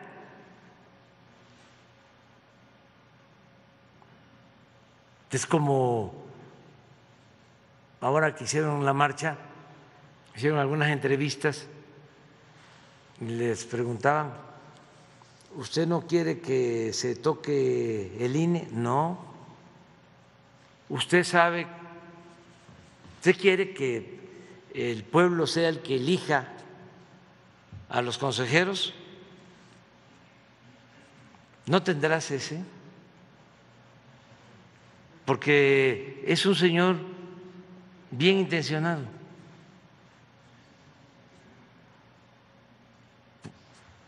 A él me refiero cuando hablo de una tomadura de pelo, yo tengo la obligación de decirles, no se dejen engañar. le preguntan al Señor y dice, claro.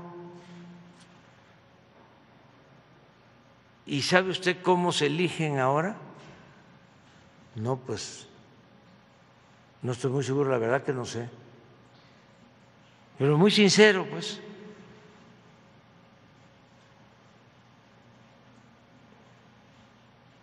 O sea, muchos, si se enteraran de qué se trata, la mayoría votaría porque se reforme, porque ni modo que no quieran que cuesten menos las elecciones y que quieran que México siga siendo el país que más gasta en organizar elecciones.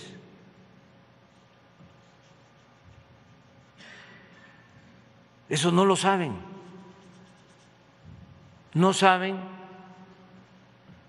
que ya no van a haber 500, sino 300 diputados.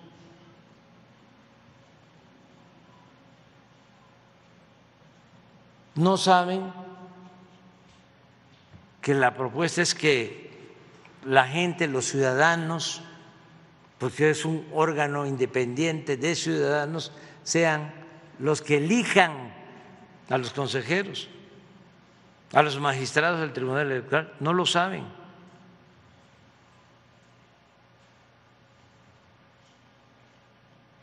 ¿Qué es lo que saben?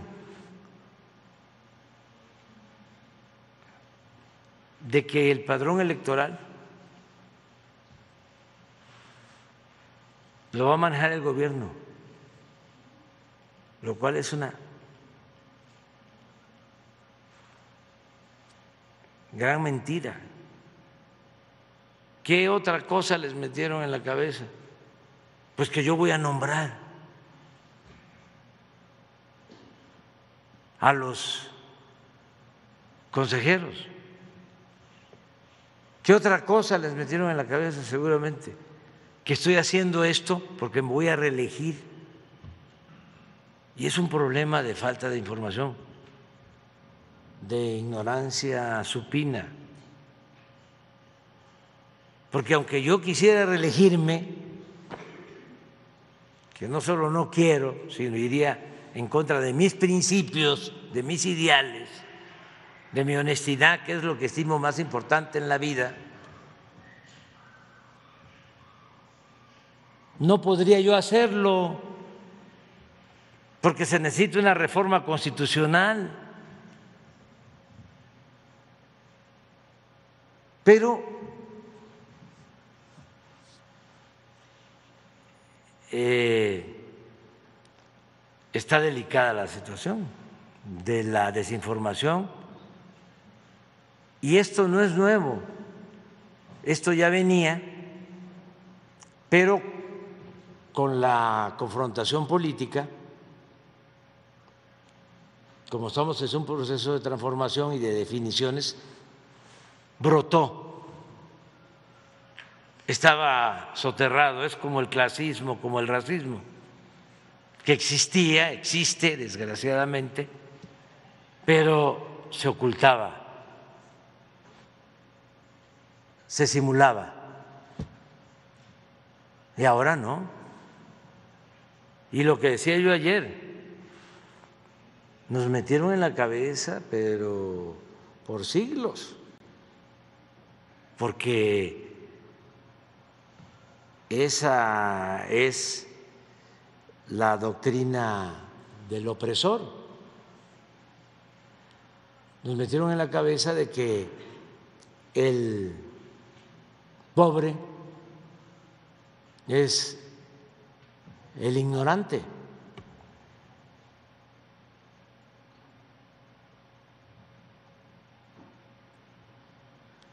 Y integrantes de clase media, incluso de clase alta, además con títulos académicos de altos vuelos, doctores y todo.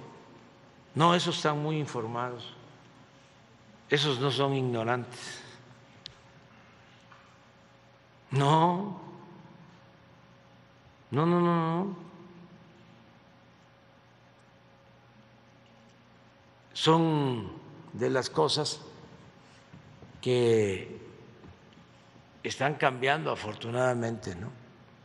Y es bueno que se den a conocer. Muy bueno. No, este, no tenemos al Señor. No, bueno, ahí va a aparecer, pero es así como lo estoy planteando.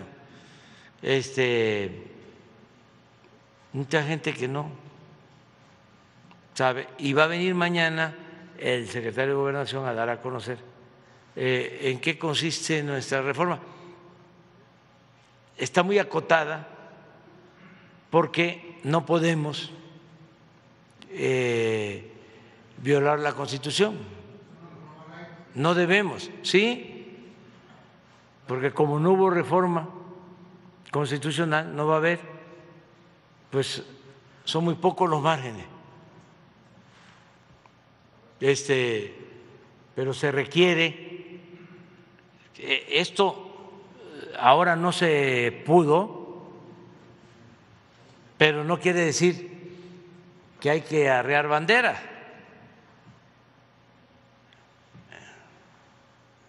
Ya vendrán otros tiempos. Cuando eh, se tenga mayoría, a ver. Eh, quitar, en primer lugar, quitar a los, ay, se me va el nombre, a los ¿Cómo se llaman los del INE? Los consejeros. Ah, los consejeros que actualmente se eligen a través de toda una votación y un, y un proceso a través de la Cámara de Diputados quieren desaparecer eso. Y yo creo que eso no es correcto.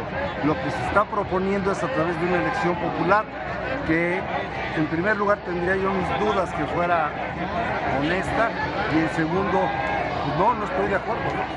¿Y usted reformaría algo del INE o nada? ¿Lo dejaría completamente igual? Mira, la verdad lo desconozco, pero para mí como ha funcionado y como está funcionando actualmente es lo que debe ser. Creo que sí.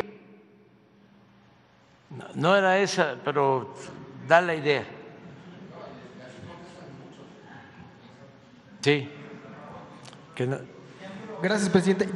Ya, ya por último, eh, preguntarle, si me lo permite, a la secretaria de, de Seguridad, si, cómo es, si nos podría dar un comentario en torno a cómo, cómo es que está la situación legal y penal eh, pues de los protagonistas del documental eh, Duda Razonable, qué es lo que podemos esperar hoy que continúa esta discusión en la Suprema Corte de Justicia.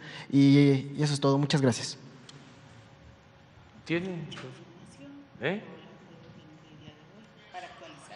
Sí, eh, que se tenga la información, lo está viendo la Corte también, este, mejor lo dejamos para mañana, ¿sí? Para no este, decir algo que no corresponde a la realidad.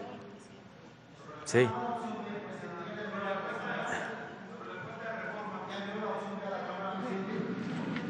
No, no, pero eh, no le creo la reforma.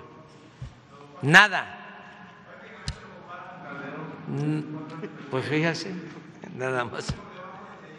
Sí, sí, sí. Este, pues es normal.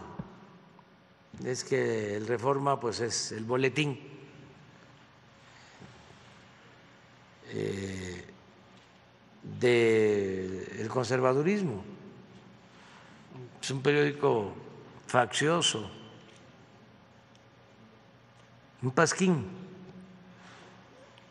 Ya que más puedo decir. Este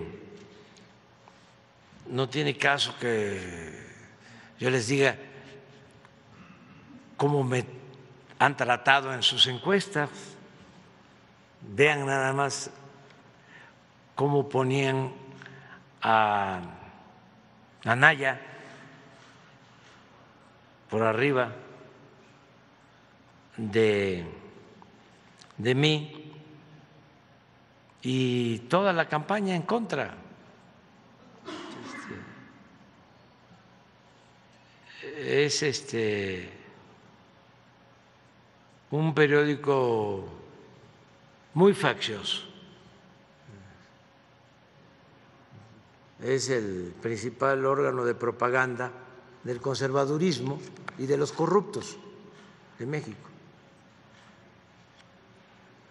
Ese, ese periódico es el periódico de los corruptos de México. Para que quede claro.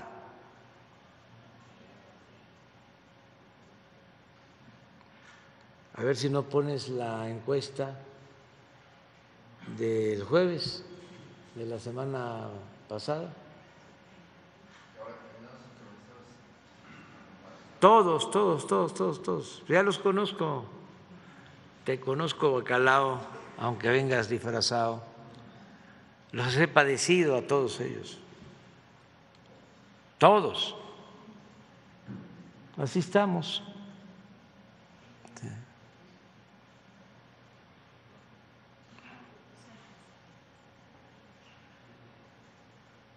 Setenta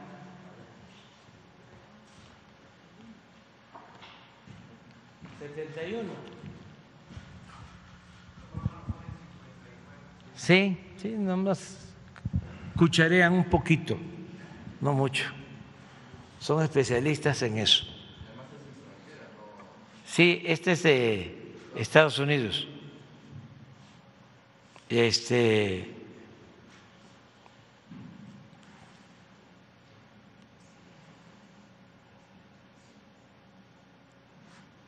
Estamos muy bien y de buenas.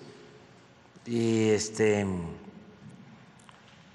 y no les están saliendo las cosas. Es que se les pasó la mano. Robaron mucho. Saquearon al país. Empobrecieron al pueblo. Y los medios fueron los alcahuetes, los que toleraron todo el saqueo.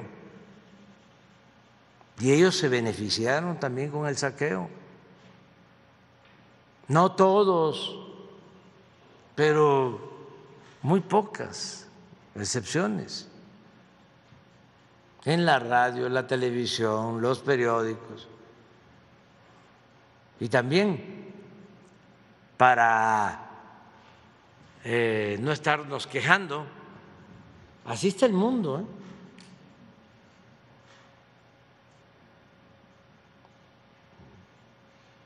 Vean la prensa en Chile en contra de Bori.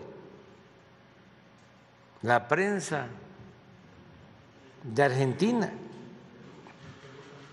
la prensa del Perú, no, la prensa de Estados Unidos, New York Times, los medios, todos, hasta las redes.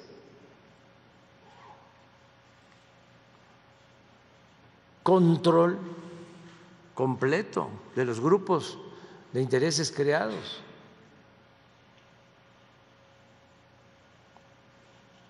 La libertad muy menguada.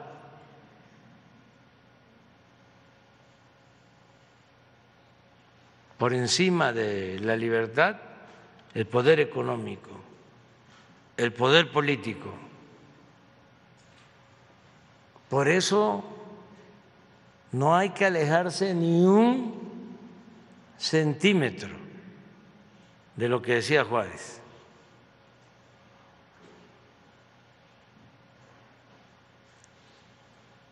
Con el pueblo todo, sin el pueblo nada.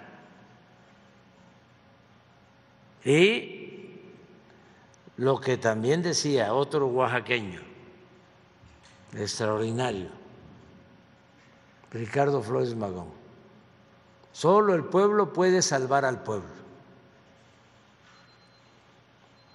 Se las pongo muy sencilla. contéstenme. ¿A quién creen que le tengo confianza? ¿A los potentados? ¿A los dueños de los medios de información?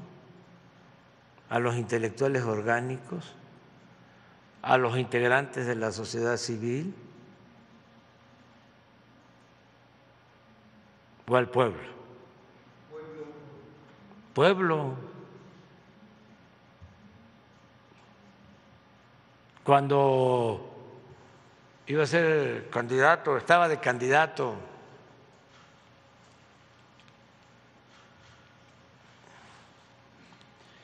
Clinton para enfrentar los problemas de Estados Unidos. Él mismo decía sobre lo fundamental, decía la economía decía una palabra fuerte, pero yo lo voy a, suavizar. Decía, la economía tonto. O sea que se tenía que dedicar a eso. Porque ahí estaba la clave. Si a mí me preguntan algo sobre eso, diría, el pueblo, Andrés Manuel. Nunca lo olvides. Es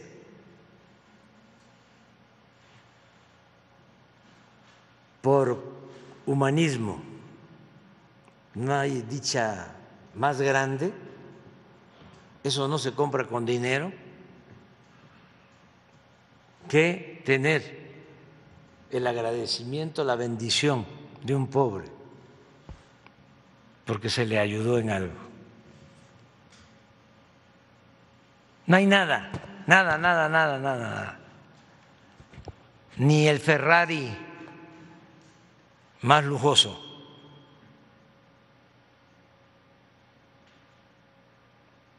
Ni miles de millones de dólares. Ni toda la fama pública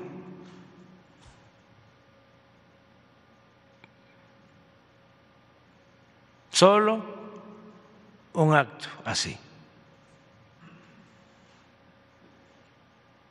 Pero si además de eso le agregan de que cuando hay un proceso de transformación, de cambio, con los que se puede contar,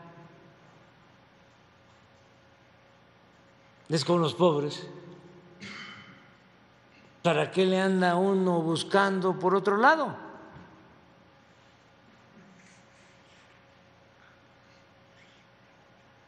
Yo ya les he platicado quiénes me han ayudado. Los pobres, el pueblo. En el 2000, ¿por qué gané la ciudad? Que venía creciendo una ola de el foxismo y traía yo una campaña en contra, como siempre, de las televisoras y de la radio y de todos.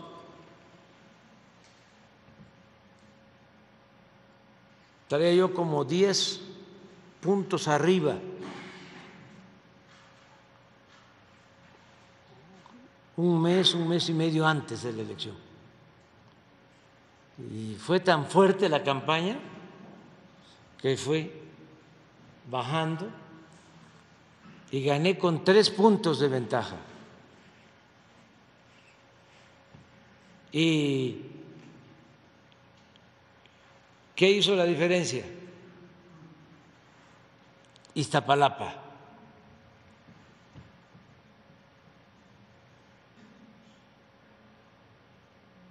Con el desafuero. ¿Qué fueron los de la Corte los que me ayudaron? Los de los medios de información, los intelectuales. Firmó Krause, Aguilar Camín, un desplegado. Hubo apoyo de los abajo firmantes. No, la gente. Y les comentaba yo lo de Bolivia, dan un golpe de Estado, los indígenas más pobres que habían sido atendidos durante el gobierno de Evo, se quedaron callados, evitaron la confrontación, la violencia, y ya cuando pensaban los ladinos, conservadores, racistas, que ya tenían el dominio, convocan elecciones. Y los que se habían quedado callados vuelven a dar su apoyo al movimiento. ¿Y en Brasil qué sucedió? Lo mismo. Los que se quedaron agradecidos por la política popular de Lula.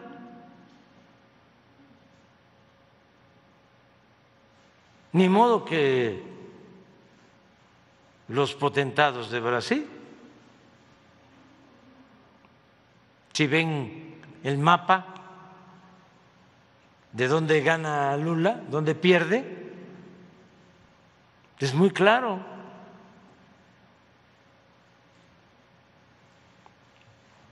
Entonces, como decía Martín, con los pobres de la tierra quiero yo mi suerte echar. El arroyo de la sierra me complace más que el mar. Y hay que desayunar. Adiós. Dios. ¿Eh? Hoy, mañana, este. Amen.